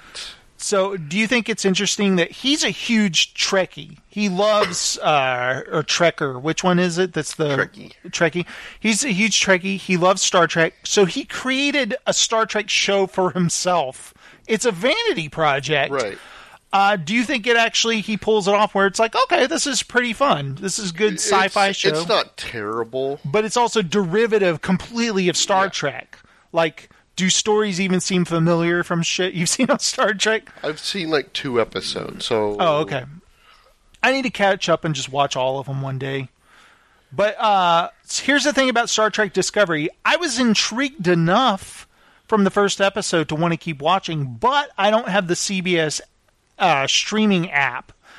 And I Oh, told yeah. Heather that what I'm going to do is wait for it, the whole season to be done, and then do the free month of CBS because you can do that. And on uh, Xbox has the app, the CBS app now, uh, and binge watch it like over a weekend. I, Yeah. and she was like, "Okay, let's do that." And I was like, "That way we don't have to pay for it. We just have the free month." And then uh, whatever. If we liked it enough, maybe I'll pay the four ninety nine. It's not really expensive. It's just that I already like have. everything you pay for is it's just becoming tacked on everything. Yeah, I have Hulu and Netflix, and it's just like I don't want another. Oh, I also have Amazon Prime. and you I- got Direct TV. Yeah, I, I don't want another thing just to watch one show. That's why you sometimes you have to, uh, you know, school the system. What is what is the term I'm coming up with? Uh, you have to Trick work the system- trick the work the system. system, Yeah, yeah. because there's some people. Recently, someone said, uh, "Hey, I want to watch. Uh, sh- I want to watch uh, Twin Peaks, the original series." Mm-hmm. And I was like, uh, "Do you have Showtime?" No. Oh, well, the original series is on Netflix. Do you have Netflix? No, I don't. Well, you can do it for a free month. Just binge watch it. Oh, okay. It's like I don't know what you're going to do to watch the new season though. Yeah. you're shit out of luck, buddy. but anyway, uh, Wait for the Blu-ray in December. right. So William Shatner thinks there are still stories to tell about his captain. That would be Captain Kirk. Star Trek legend William Shatner is going strong at the age of 86, filling his time with his new animated movie, Batman vs. Two Faces. He voices Two Face. Releasing this month, the reality show Better Late Than Never heading into a second season in 2018. Don't even know what that is. What seems like constant convention appearances and much more. So why not bring him back for another round as Captain Kirk in Star Trek 2? His late colleague Leonard Nimoy had roles in two of the. J.J. Abrams verse films, after all, and there is a new Star Trek show Discovery currently airing. Never mind that his version of Kirk died in Star Trek Generation. I just laugh at the way he died. It's so goofy looking. That's easy to get around in the world of sci fi. So when I spoke with Shatner at the New York Comic Con last weekend, I asked him what it would take to get the icon to appear on Star Trek Discovery. His answer a great deal of money. he laughed, though perhaps not joking. I don't know what you do with a character who appeared 50, now 51 years ago, you know. I'm 51 years older, and all the ex. Wait, how do you say this word, Stephen? Exigency. exigencies of age. He does not seem opposed to the idea, however, and while putting the actor on Discovery, for example, might not make much sense in terms of the show's storyline, there are plenty of rumors about CBS wanting to do other Star Trek projects. Wrath of Khan and the Undiscovered Country director Nicholas Meyer, for example, has said he's working on something, though the details are top secret. I wrote a series of books about Kirk, which Paramount allowed me to do, recalled Shatner, basically on my life. On my life. life. They were basically autobiographical books, which I gave my life to Captain Kirk's and some other. Oh, did Captain Kirk star in TJ Hooker too? Mm-hmm. and some of the drama that took place in my life. However, beyond those stories, which explain how Kirk survived generations, by the way, It was a holodeck TV show he, he produced himself. That's cool. He thinks exploring Kirk's golden years could be quite interesting. A captain who no longer has the vim and vigor that once made him so great. He referred to his better late than never co star, friend, Terry Bradshaw. What is this show? the football it's legend- terrible. That's what it is. Have you seen it? Do you know what I it is? thought it was going to be like there's there's four of them. I think it was, and I thought it was going to be like a buddy show, but it's them traveling around doing shit together. Oh, okay. What was- channel does that come on? It it was. I saw like one episode. I was like, don't watch this ever again. it's unwatchable. This is unwatchable horse shit. Yeah, Aren't- it's them going to restaurants and going to bathhouses, and they're just whatever. hanging out and talking Yeah. about stuff. That's weird. So, are there stories to tell about an aging guy? Said the once and future Kirk. All right, all right, there. I'm stopping. Shut up. it's just like once and future Kirk. I'm done reading your story. You know what? Trying to be clever. Don't you try to be clever? Yeah, I think it's stuff that they always wanted to do but never did. Better late than never. You know. And then they all Holy crap. All right, Steven, the New Mutants will be a psychological thriller, not a standard X Men movie. Have you watched this trailer? no. Okay, you know what the New Mutants are. Did you ever read that comic? I don't think so. The New Mutants was a comic book Chris Claremont wrote in the 80s, and I really liked it. It was about the mutant students who lived at Xavier's mansion with the X Men, and it was about their adventures. They're not X Men, they're students, and they have interesting things going on in their They're lives. new mute. Yeah, they're New Mutants. It was a cool comic book drawn by Bill Sink Sink Bill Sink Sinkowicz. I don't. he- yeah, I you remember that artist? Uh-huh. He's a really cool, like amazing artist and stuff. So uh, this trailer comes out and it looks like a horror movie, and some people are like, "Dude, this looks awesome." Here's my problem with the trailer: it looks like every horror movie that's coming out right now, with little jump scares, and it has the it's guilty of the thing I hate, and that is a cover of a song you know sung by a female in this kind of like I may have seen this. Now. emotional emo type of voice. And they've done it so many times in movie trailers. When I saw it on this, I rolled my eyes and they lost me. I'm excited about the New Mutants movie, but I don't think this is a good trailer. Okay, let's check it out. I'm scared. I'm going to take- ask you a series of questions. I want you to respond truthfully. Have you ever hurt someone? Yes.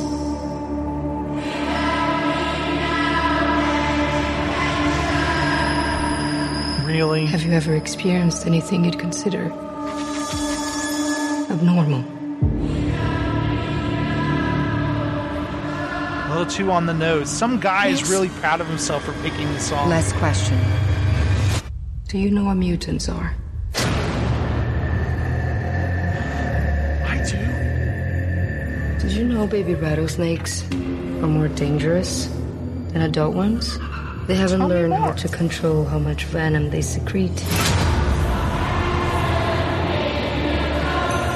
Let's just stop. Are dangerous. That's why you're here.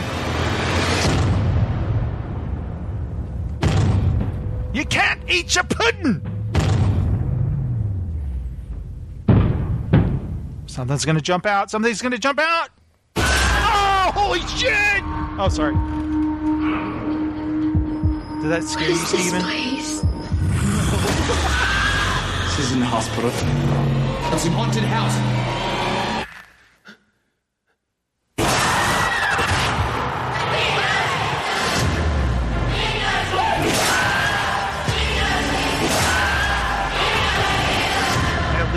Kids alone. You've been through a lot. Get some rest. She's has a CPAP. Why is that so scary? She can't breathe. She can dying or if She doesn't have it. It's very Mutants. scary.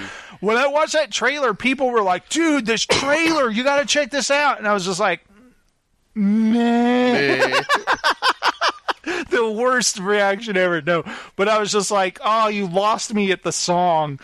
But oh my god. First of all, some people are like, this is going to be a straight up horror movie. And I'm like, bullshit. You know what this is? This is literally like 10 minutes of the movie made to look. bits. It's this, the whole movie is not this. This is a segment of the story, and they just cut the trailer to make it look like this. This will not be the finished. The tone of this trailer will not be the tone of the movie. right. If you It's think just- it's a psychological thriller, It's a it's teaser. It's not going to be a scary movie. but it got people to say it looks like a horror movie. Okay, here's the story. The first trailer for Josh Boone's The New Mutants, the latest in Fox's attempt to spin off its X Men universe, reaffirms that the studio isn't interested in making the same mutant movie over and over again. That's right, Steven. Instead, much like this year's Logan, The New Mutants takes its influences from other genres, an X Men adjacent movie. Unlike Logan, which followed the old man Logan and X 23 on a cross country journey through an almost post apocalyptic world, The New Mutants has more in common with A Nightmare in Elm Street or Texas Chainsaw Massacre. no, it doesn't! Five mutants are trapped in a government run research laboratory where they're being tortured and tested upon. It's up to the young mutants to band together and fight their way out of the lab before it's too late. The change in pace and number of jump scares crammed into a two minute trailer may be daunting for X Men devotees. Oh my god, there's literally like two jump scares, and neither one of them make you jump.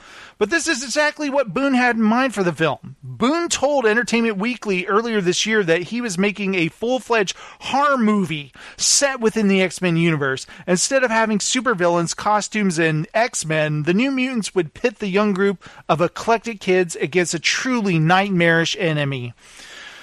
Boone told the magazine that despite it being a big departure for the series, he was taking the role very seriously. The director said this wasn't exactly a love letter to Stephen King or Marvel Comics, but he was approaching the material with the same kind of enthusiasm that his 12 year old had for both worlds.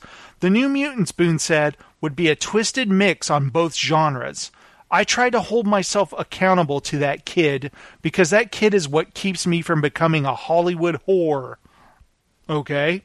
Early reaction to the trailer has been, for the most part, pretty negative. Longtime fans of the Misfit team, I didn't know that, created by Chris Claremont and Bob McLeod in 1982, may have been hoping for a more run of the mill mutant movie. General consensus praised Fox and Boone for attempting to bring a different vibe vibe to the stale franchise, but numerous jump scares and Amityville horror type vibe the trailer gives off isn't working for the majority of fans, even if Game of Thrones Maisie Williams is a member of the cast. I appreciate that they're going for horror tone, unlike mainline X Men films, but this honestly looks like every single asylum related horror cliche and trope rolled together with superhero coding one person wrote. Exactly, it does. It Yeah. looks like every other dumb horror movie. Maybe it was just a bad trailer, but it didn't raise my hopes at all. I think it is just a bad trailer, honestly. It's just a bad trailer. I don't. After watching that, it didn't make me think the movie would be bad. I just thought it was a bad trailer I was watching, honestly. And have you watched The Gifted on Fox, by the way, which is about mutants, teen mutants? I watched the pilot. I really liked it. I need to watch the second one. Heather was in DC still when it came out. No, wait, no, she wasn't. No, was she? It I comes don't on. Mon- know. No, she was. She was coming home that night, so I didn't watch it without her. I'm like, you know, I don't know. Steven, come on, tell me. All right. Were you an X Files fan, Steven? Yes. Did you watch the later years after uh, David Duchovny left and Robert Patrick filled in? He played Um, Agent John Doggett. I may have. Well, get this: the X Files eyes Robert Patrick for season eleven encore as Doggett. We want to believe this will work out.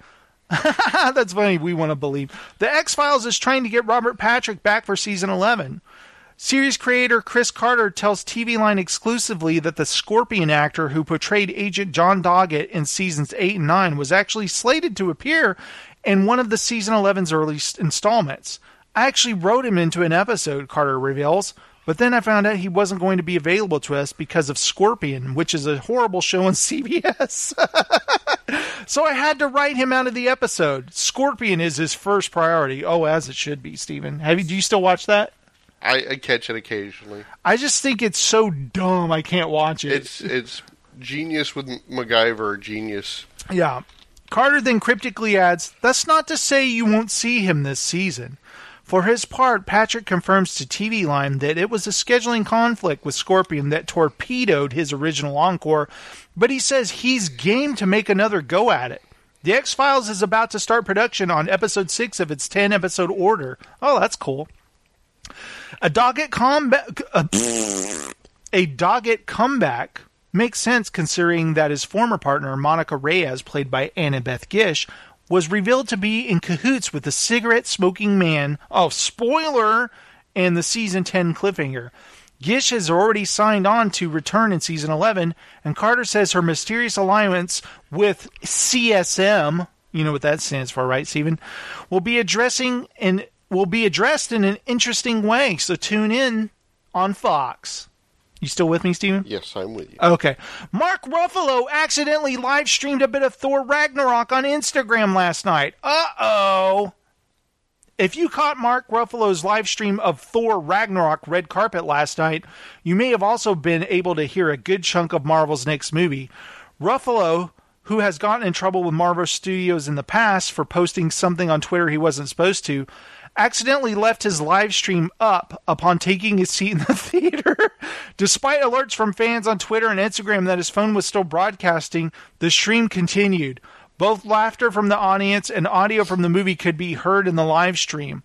Ruffalo eventually stopped streaming, but the audio was captured and uploaded to YouTube.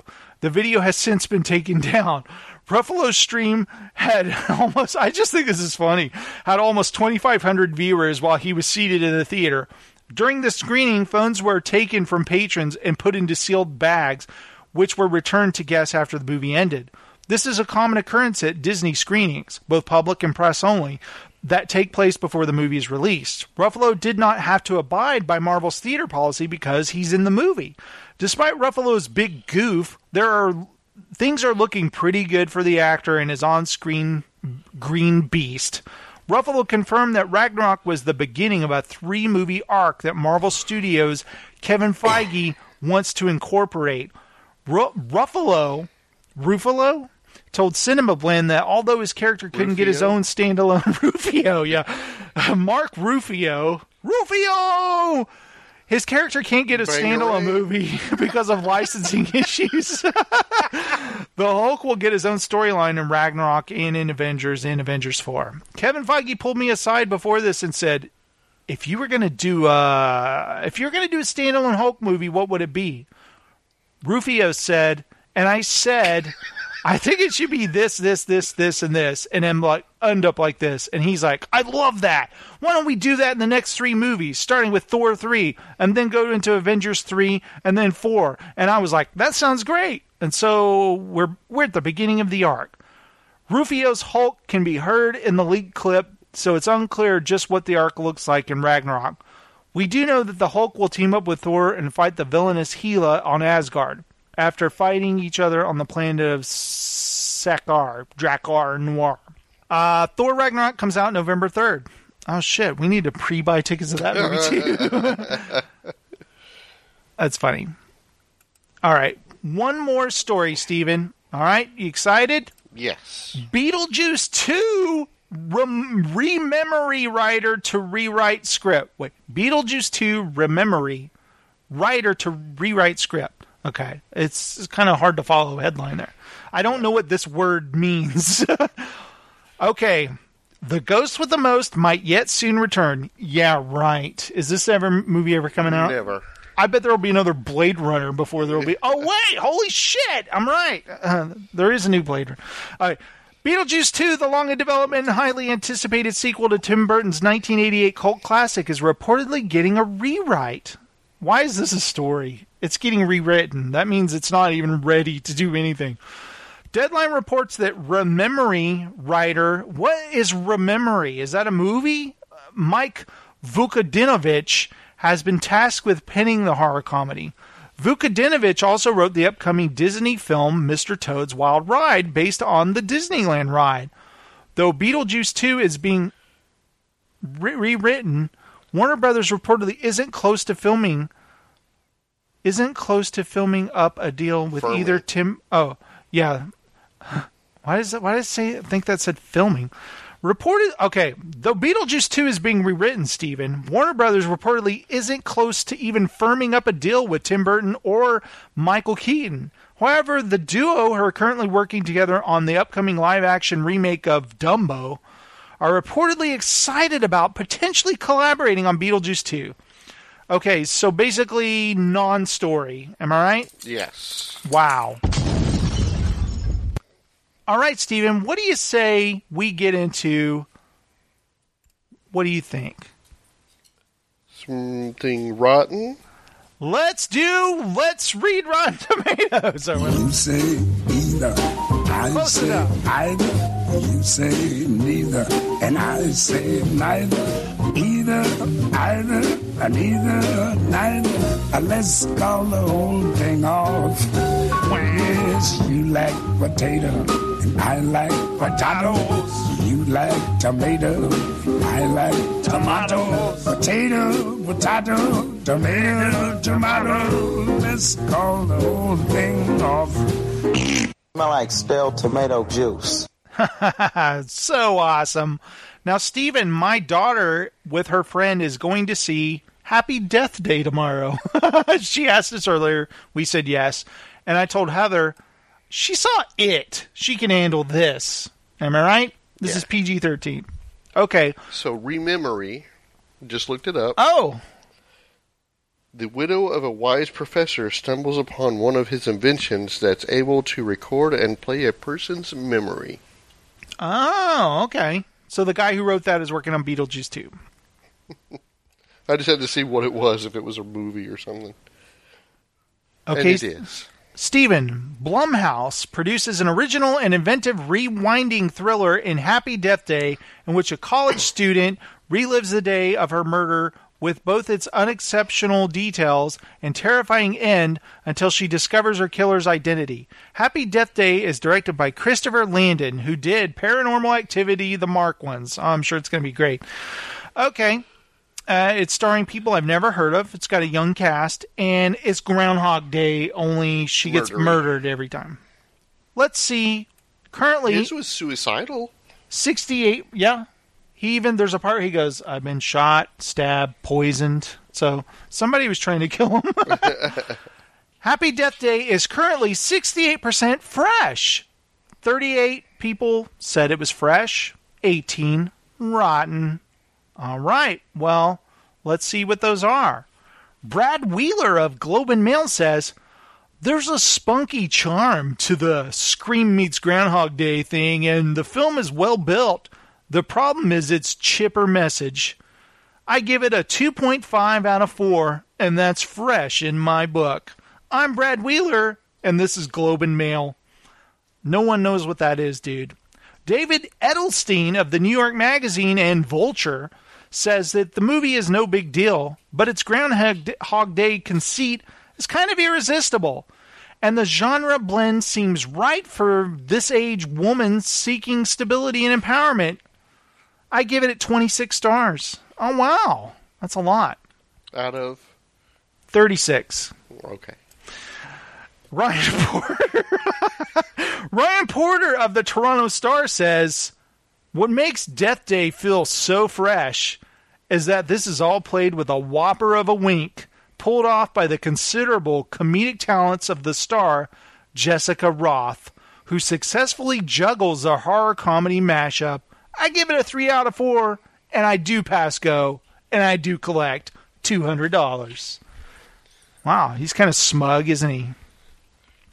Stephen Pat Padua of the Washington Post says, This is one movie that no one needs to relive. Two out of four.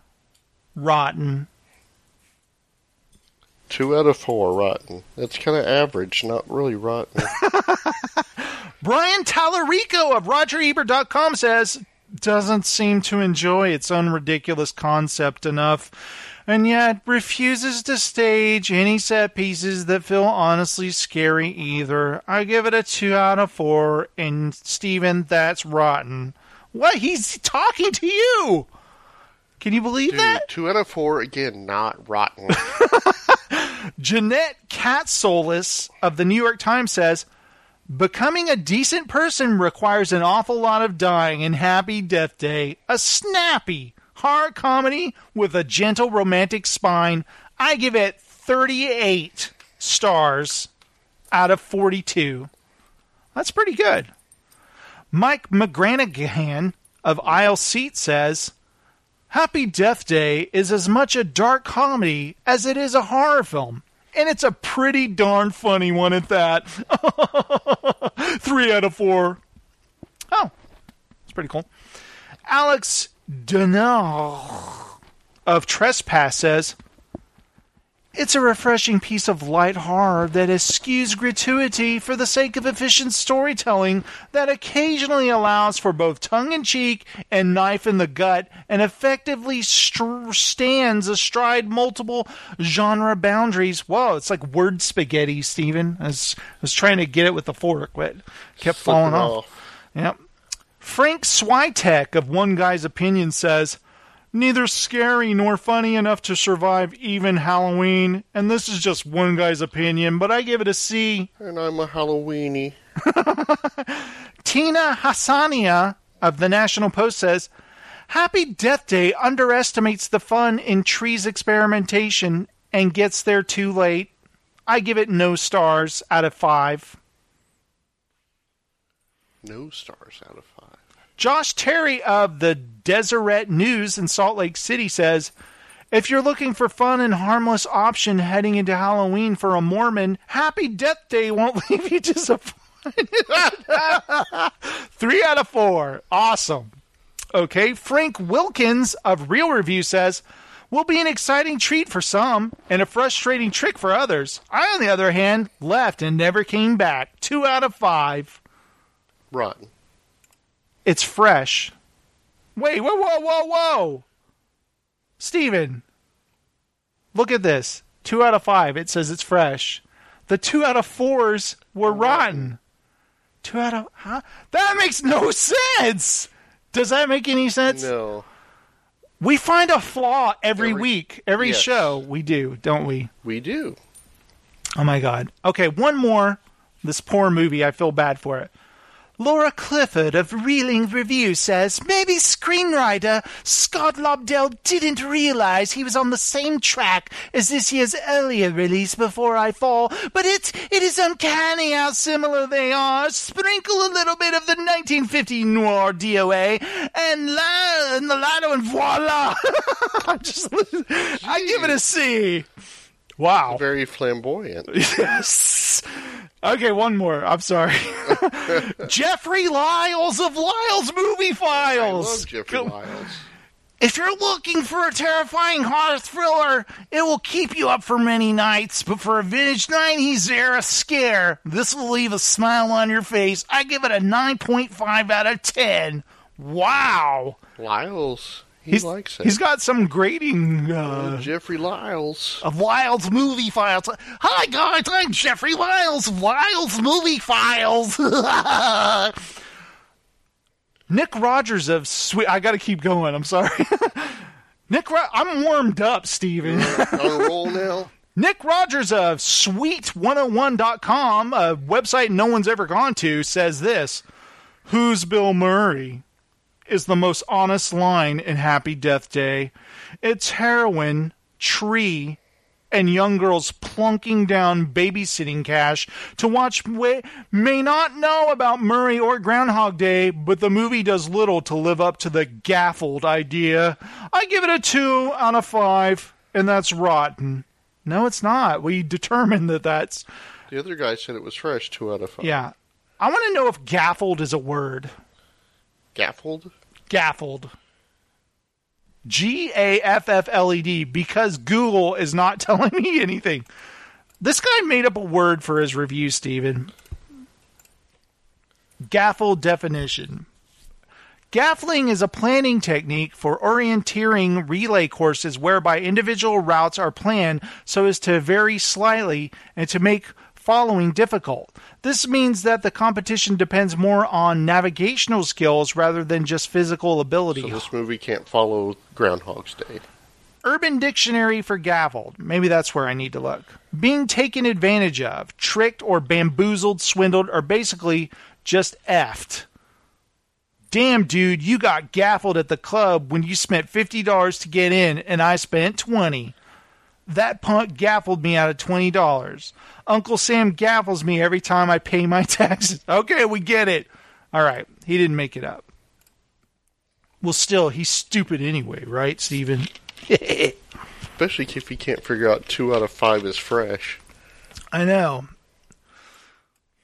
All right, Steven. Um, we talked all about Blade Runner 2049, Mm-hmm. and it did very well on Rotten Tomatoes, which is destroying the movie industry, by the way. 89% fresh, 249 fresh, 32 rotten. I love the film, as did you, but I would like to read some of the bad reviews. Villeneuve is a director of obvious ideas whose addition whose addition E D I T O N tends to spell as if the audience could not add two plus two.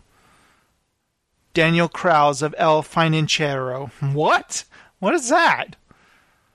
He did not give it a grade, even Steven. That's how much he hated it. All right, let's find uh, another bad review. That one was uh, that one just Indecipherable. it just uh, confused me. Hugo Lara of Correcamara. Huh? The creators of this film had to use old ingredients to reconstruct a rancid and insipid concept that even Ryan Gosling can't save. Read the full review in Spanish. Oh, okay. No, no thanks. Yeah, no thanks. Matthew Bond of The Mail on Sunday, UK. uh, hey, uh, oh, right. Cheerio, Governor. In its well intentioned efforts to somehow match the impact of the original, this is a film that has become overblown, overwritten massively overlong. I give it a 2 out of 5, which is rotten, Stephen. It's fresh. We've already determined that means fresh. Okay. Armond White of the National Review. Director Villeneuve never strikes the moral terror. This guy's from the UK too. soon. Villeneuve never strikes the moral terror that has distinguished his best films. Blade Runner's awesomeness is gone.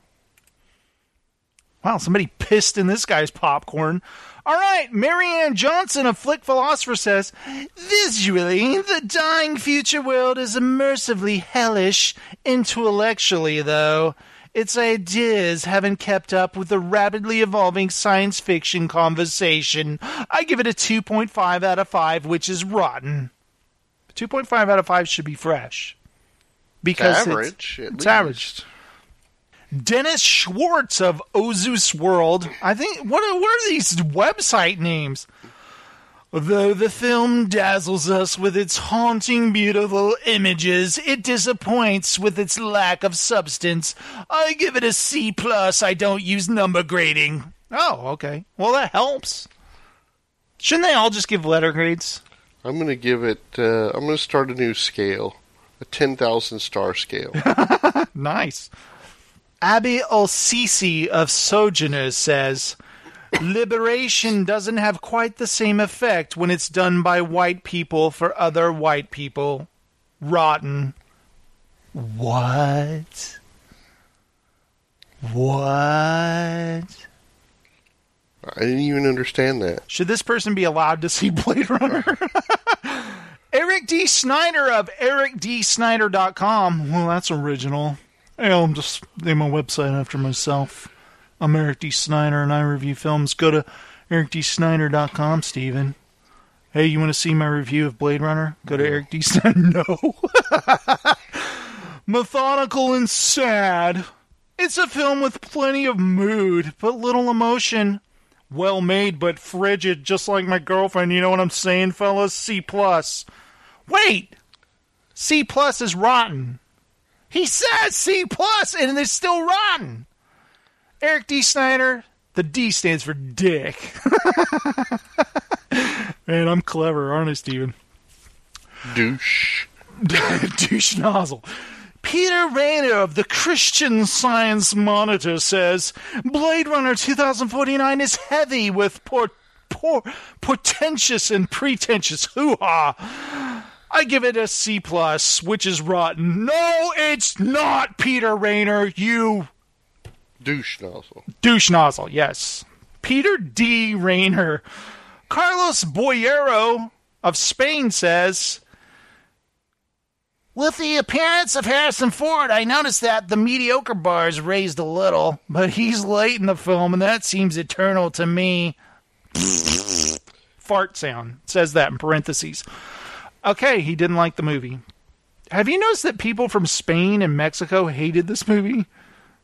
Yeah, they wanted more Harrison Ford, obviously. Oh, Chuck Bowen of Slant Magazine. Blade Runner 2049 has been made with impeccable craftsmanship and taste, yet the film is so terrified of disreputability that it render I'm just proud of myself for getting that word out. Disreputability. Yes, that it renders itself dead from the waist down. Oh, dude, you're a perv. I don't know what you're talking about. Unable to derive pleasure even from a theoretically kinky robot three way. Dude, what the hell? You're an asshole. Is this um is he related to what's his name? Uh, Harry Knowles. I think they need to investigate Chuck Bowen of Slant Magazine. He gives it a two out of four. Two out of four boners. I give this one a flaccid boner. Rubin Wait a Safaya. second. No, no, no. That doesn't work. Flaccid boner. Dude, that's a contradiction, man. Rubin Safaya says, while Blade Runner 2049 succeeds in more complex world building, I mean, it's got cool flying cars, it doesn't achieve a depth of story that couldn't have been told in half the running time. I'm in a hurry. I give it a C. And most of these people give it bad reviews are just assholes. I mean, that's, I'm just reading the review and I'm coming up with that conclusion myself. Phil Villarreal says plays like a bloated director's cut. I give it a 2.5 out of 4, which means it's rotten. 2.5 out of 4 is what? Beyond average. Yep. Should it be That fresh? sounds like a C plus to a B. One more, Steven. Jim Schembri of 3AW, whatever the hell that is. Blade Runner 2049 is breathtakingly dull. He drinks three root beers, A and W. It barely has enough story to cover a 90 minute film, let alone one that runs 164. It's punishingly slow. The performances are sullen and dour. Nobody seems interested in being there. No, nobody seems interested in being there. The film is a visual bore. 1.5 out of 5. Okay, all I gotta say is this you're wrong in so many ways, and you don't deserve to be a film critic. Nobody even understands what 3AW is, Jim Schembri, and I hope you burn in hell. Ah, Leonard Maltin says, Oh, by the way, Leonard Maltin can be found at leonardmaltin.com.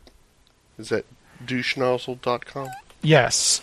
Leonard Maltin says that There's the same zaniness, the same big sight gags, and the same frenetic race to the finish climax. Oh, okay. I admire the hard work that went into this film by a team of people who are devotees of the original and strove to do it justice. Fans and admirers will weigh in en masse, I'm sure. But I found Blade Runner 2049 long and boring. Leonard Maltin saying ain't so. Oh my god. That means I'm no longer a fan of you, you dickhead. Incidentally, he's terrific. Oh, thank you. I take it all back. I love you. All right, Steven. So some people found the movie boring, which I does not compute in my brain. Does it compute in your brain? I I understand where some people will see that. Yeah. But to call it They're, just those people would be, in my opinion, boring people. there's yeah.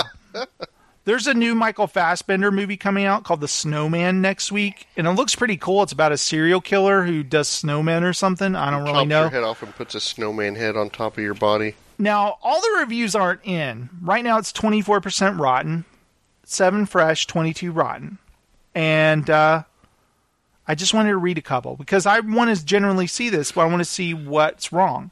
Nicholas Barber of BBC.com says, Take away all the Scandinavian signifiers, pattern woolly jumpers, Volvos, frozen fjords, and lots and lots of bridges, and the snowman just melts away, leaving nothing but a puddle. And I'm like, is this all there is? What's all this then? One out of five. I. Jonathan Pile of Empire Magazine says, a case of missed opportunity. It references all the right films, but The Snowman comes off as a pale imitation.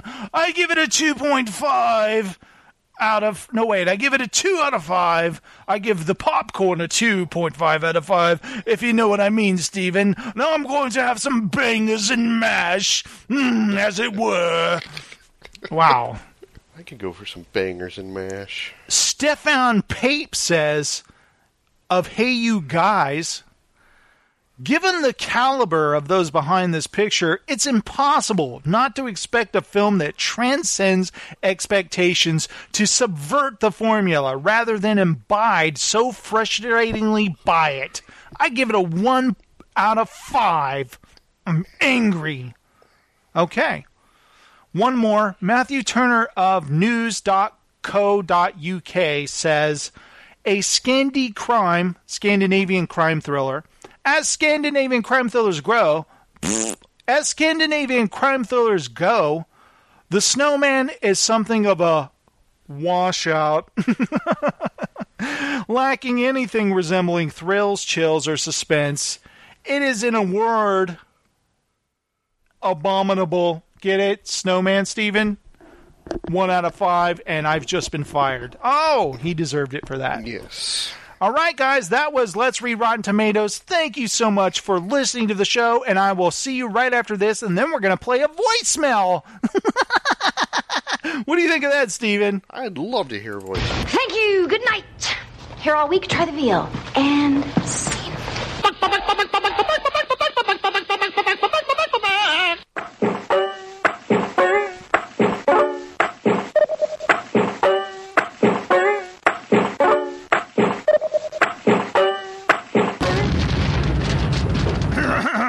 Sorry, I had to clear my throat, everyone. And guys, thank you so much for listening to the show. This is Entertainment Landfill News.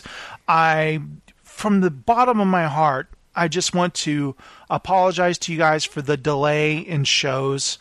We needed it. We wanted to get back to it. Believe me, I wanted to do a show. I wanted to talk about Blade Runner. I wanted to talk about the Star Wars trailer.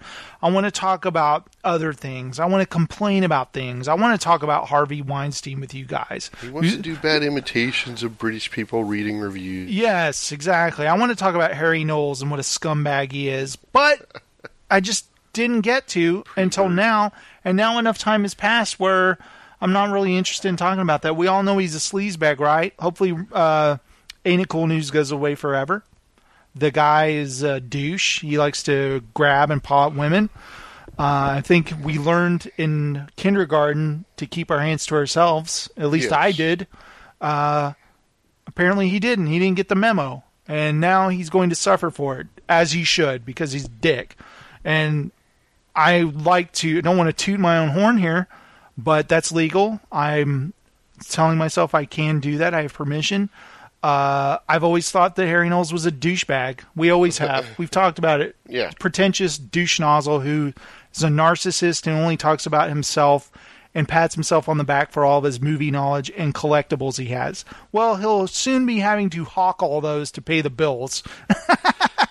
hey, I, I'm not one to swim in the oceans of Schadenfreude, as they say. Nobody says that. I don't even know what I'm talking about. But I do not revel in someone's misery, but I do.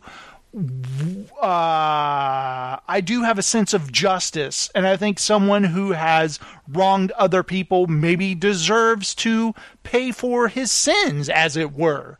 If I were to speak in that manner, about such things, which I don't usually talk like that on this show, but I just wanted to get that out there.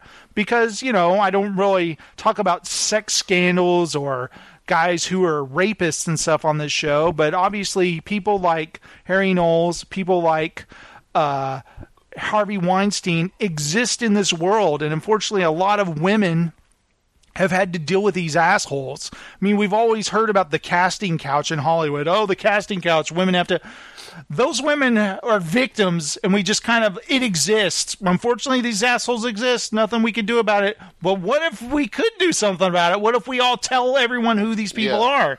And that's a great thing if women start coming out and saying, these assholes did this. And I think we're going to keep seeing those dominoes getting knocked over, You got Steven. women and children and men They- even. We even heard that seen it, the guy heard. who does Honest Trailers, I can't remember his name, Andy Signor, I think. I just Yeah. remembered his name. I don't know how I recalled that because I didn't know who he was before. Apparently, he's one of those guys who creepily stalks women and texts them and makes them feel. You un- saw that the Dawson got sexually harassed too. Yes, a lot of some men came out and said Yeah. that. Uh, Terry, Terry Crews, Crews.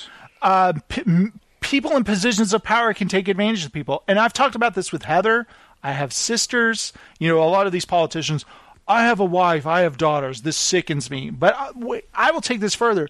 I have a daughter. Luckily, nothing like this has happened to her. Okay, I have a wife. And hopefully won't. I have a wife, I have sisters. All of them have stories of creepy men. They all do. Just ask. You have a sister, you have a mom. All women, and it's sad, have creepy man stories where some man seemed friendly, and then all of a sudden he made them feel really uncomfortable quickly. Maybe put a hand in the wrong spot or said something, called him baby or something men are creeps, man. It just it's it's disturbing and it's, it makes me want to apologize and I don't feel like I did anything. It made me uh, look back in my life. Have I ever done anything? I've always kept my hands to myself. I could think of one incident where I upset a female at MG Designs, and this is why. And it had nothing to do with. Uh, she had a boyfriend who drove a DeLorean. He drove a DeLorean, and he'd show up at night, and uh, in the DeLorean, and me and Alex would be like, dun dun dun dun dun dun dun dun, Marty, Doc, and they're like, hey, uh, your boyfriend Doc Brown's out there for you, and we thought it was funny because he drove a DeLorean. Yeah. One day, she's crying. And I'm like, and she goes, You guys just won't stop. And I'm like, What? I'm sorry. The Back to the Future thing is not funny. He drives a DeLorean, so what? And I'm like, Oh my God, I'm so sorry. I did not know. We're just being dorks. I didn't mean anything. I'm so sorry. Like, super apologetic. We just thought it was hilarious. He drove a DeLorean. We are kind of geeking out about it. I did not mean to hurt anyone's feelings. I, you know me. I'm not the kind of person who's like super outgoing. I'm even kind of shy. I immediately turned red. I felt horrible. I apologized profusely. I'm an idiot, you know? And luckily she was like, it's okay. And I never made fun of that DeLorean again. Trust me. I thought it was cool. He drove a DeLorean. I she took it the wrong way, Right. which she had every right to. She doesn't know who what these two dumbasses are talking about. All she knows is every night when her boyfriend comes to pick her up, here come the two dorks talking about Back to the Future again. And I can imagine her being like, "Oh, really? Oh my god!" and they're like, "Marty, dad, dad," and we're doing that, and she's just probably like, "I hate them so much," and she she had every right to. Am I right? I just feel bad about it. And uh, luckily, I apologize. Luckily, she let me have it one day. And I remember telling Alex, I go, dude, we need to stop that. And he goes, stop what? The Back to the Future thing. She was crying in the break room. He's like, really? Why? And I was like, because obviously it's upsetting to her. She thinks we're making fun of her. No, we're not making fun of her. I know we're not, but she thinks we are. and he's just like, dude, dude, dude, I got to go tell, talk to, yeah, go apologize. So, uh, we may have been like, Doc, Marty, like under her breath. You're still doing it, just not quiet, very quietly. but we're dorks, so I don't even remember that girl's name, but I'm so sorry. And obviously, we meant nothing. We're just idiots. We're just idiots. So, anyway, upon reflection, I think I'm a better man now. you would still do it. Ah, okay, so we have a voicemail from Adam Sexton. Let's check it out. Hello, Entertainment Landfill crew. This is Adam Sexton leaving you some voicemail for tonight's show. It's been too long since the last episode, so I'm glad to see you guys recording again. And since the big topic of this episode will be uh, Blade Runner 2049, I will attempt to leave some brief, spoiler free thoughts uh, for my feedback.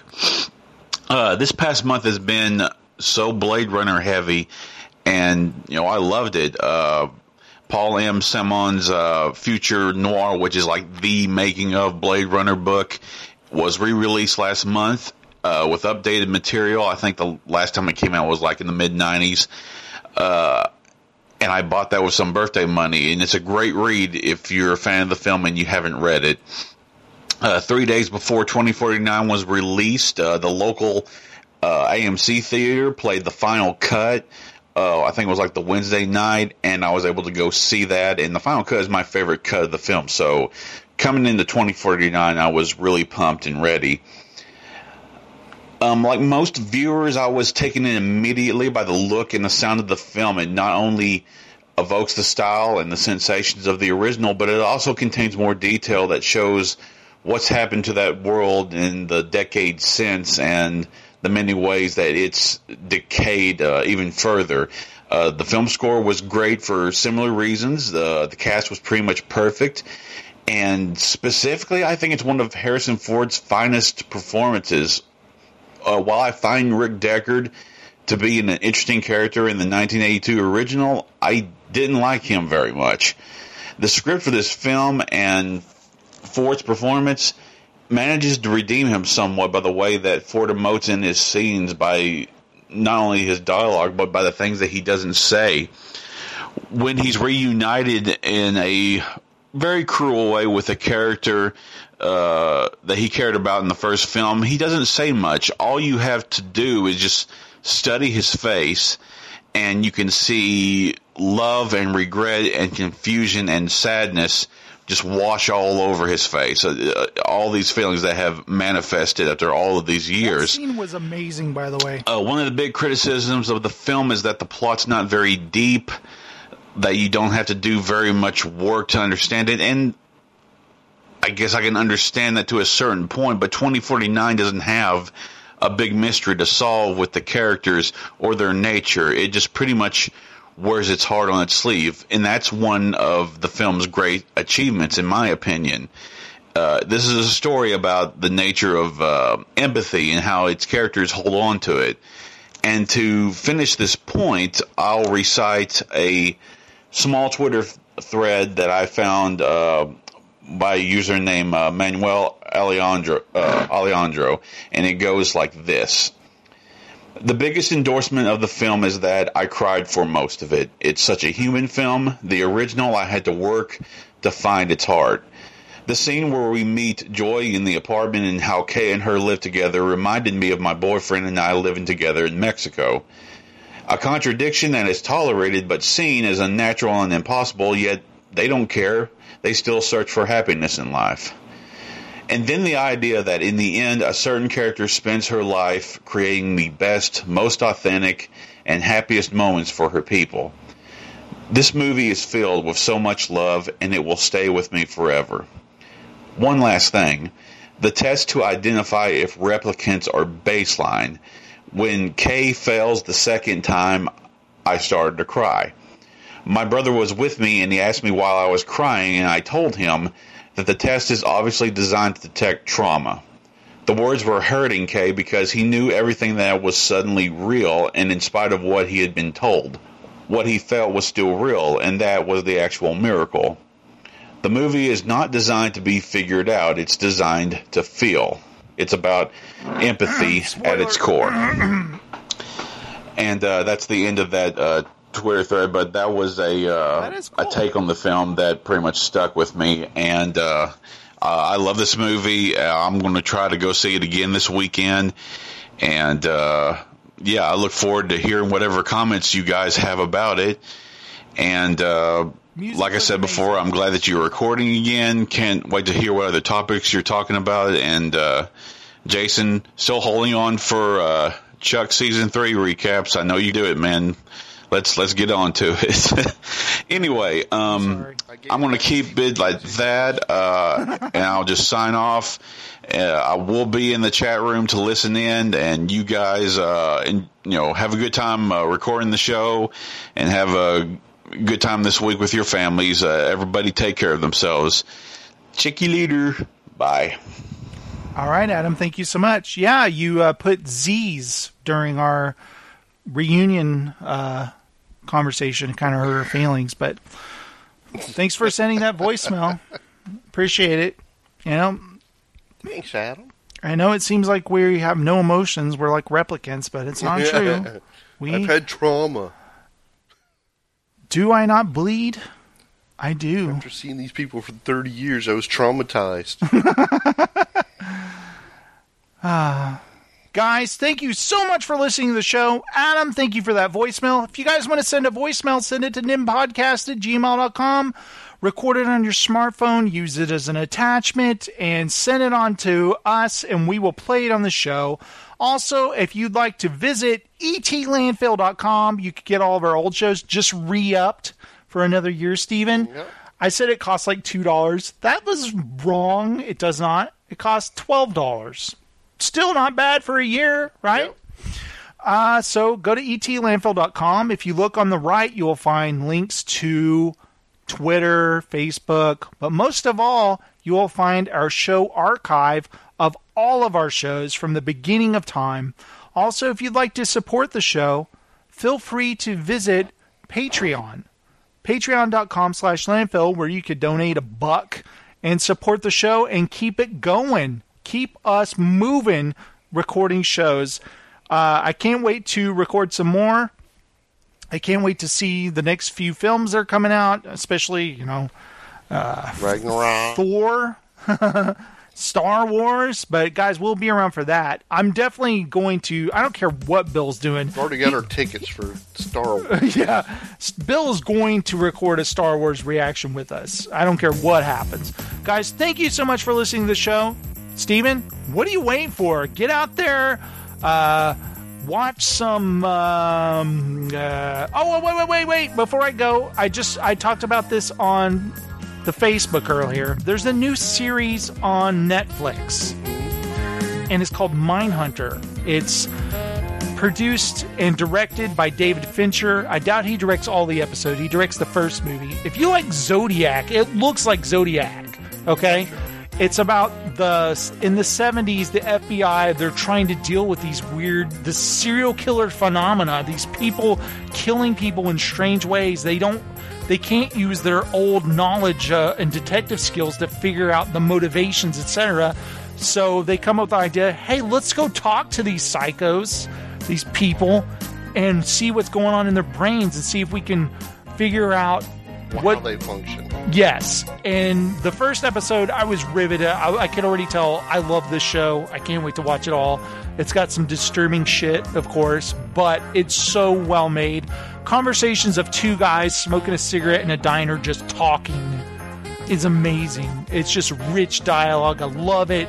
Looks fantastic. Watch it. I know I'm going to binge the shit out of this this weekend. So, what are you guys waiting for? Get out there, watch, go see Blade Runner because it only made a little bit of money last weekend, and it needs it needs to make some more millions so we get a sequel. Because I want to see what Gaff's doing in the third movie, right? I'm kidding, but anyway, I think we should reward this piece of art with some cash money, right? I mean, I'm gonna go see it again, and then I'm done. I can't do anything more to help you, Blade Runner. I've seen it twice, plus you brought wife and daughter to it. I've seen things you would people wouldn't believe.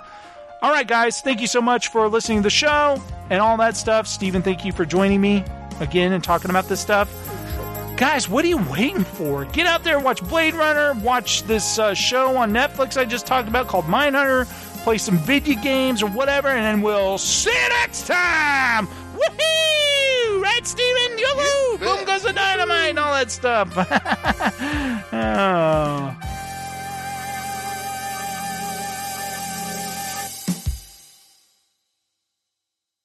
I've seen things you people wouldn't believe. Attack ships on fire off the shoulder of Orion. I watched C-beams glitter in the dark near the Tannhauser Gate. All those moments will be lost in time. Like tears in rain, time to die. Now this is podcasting.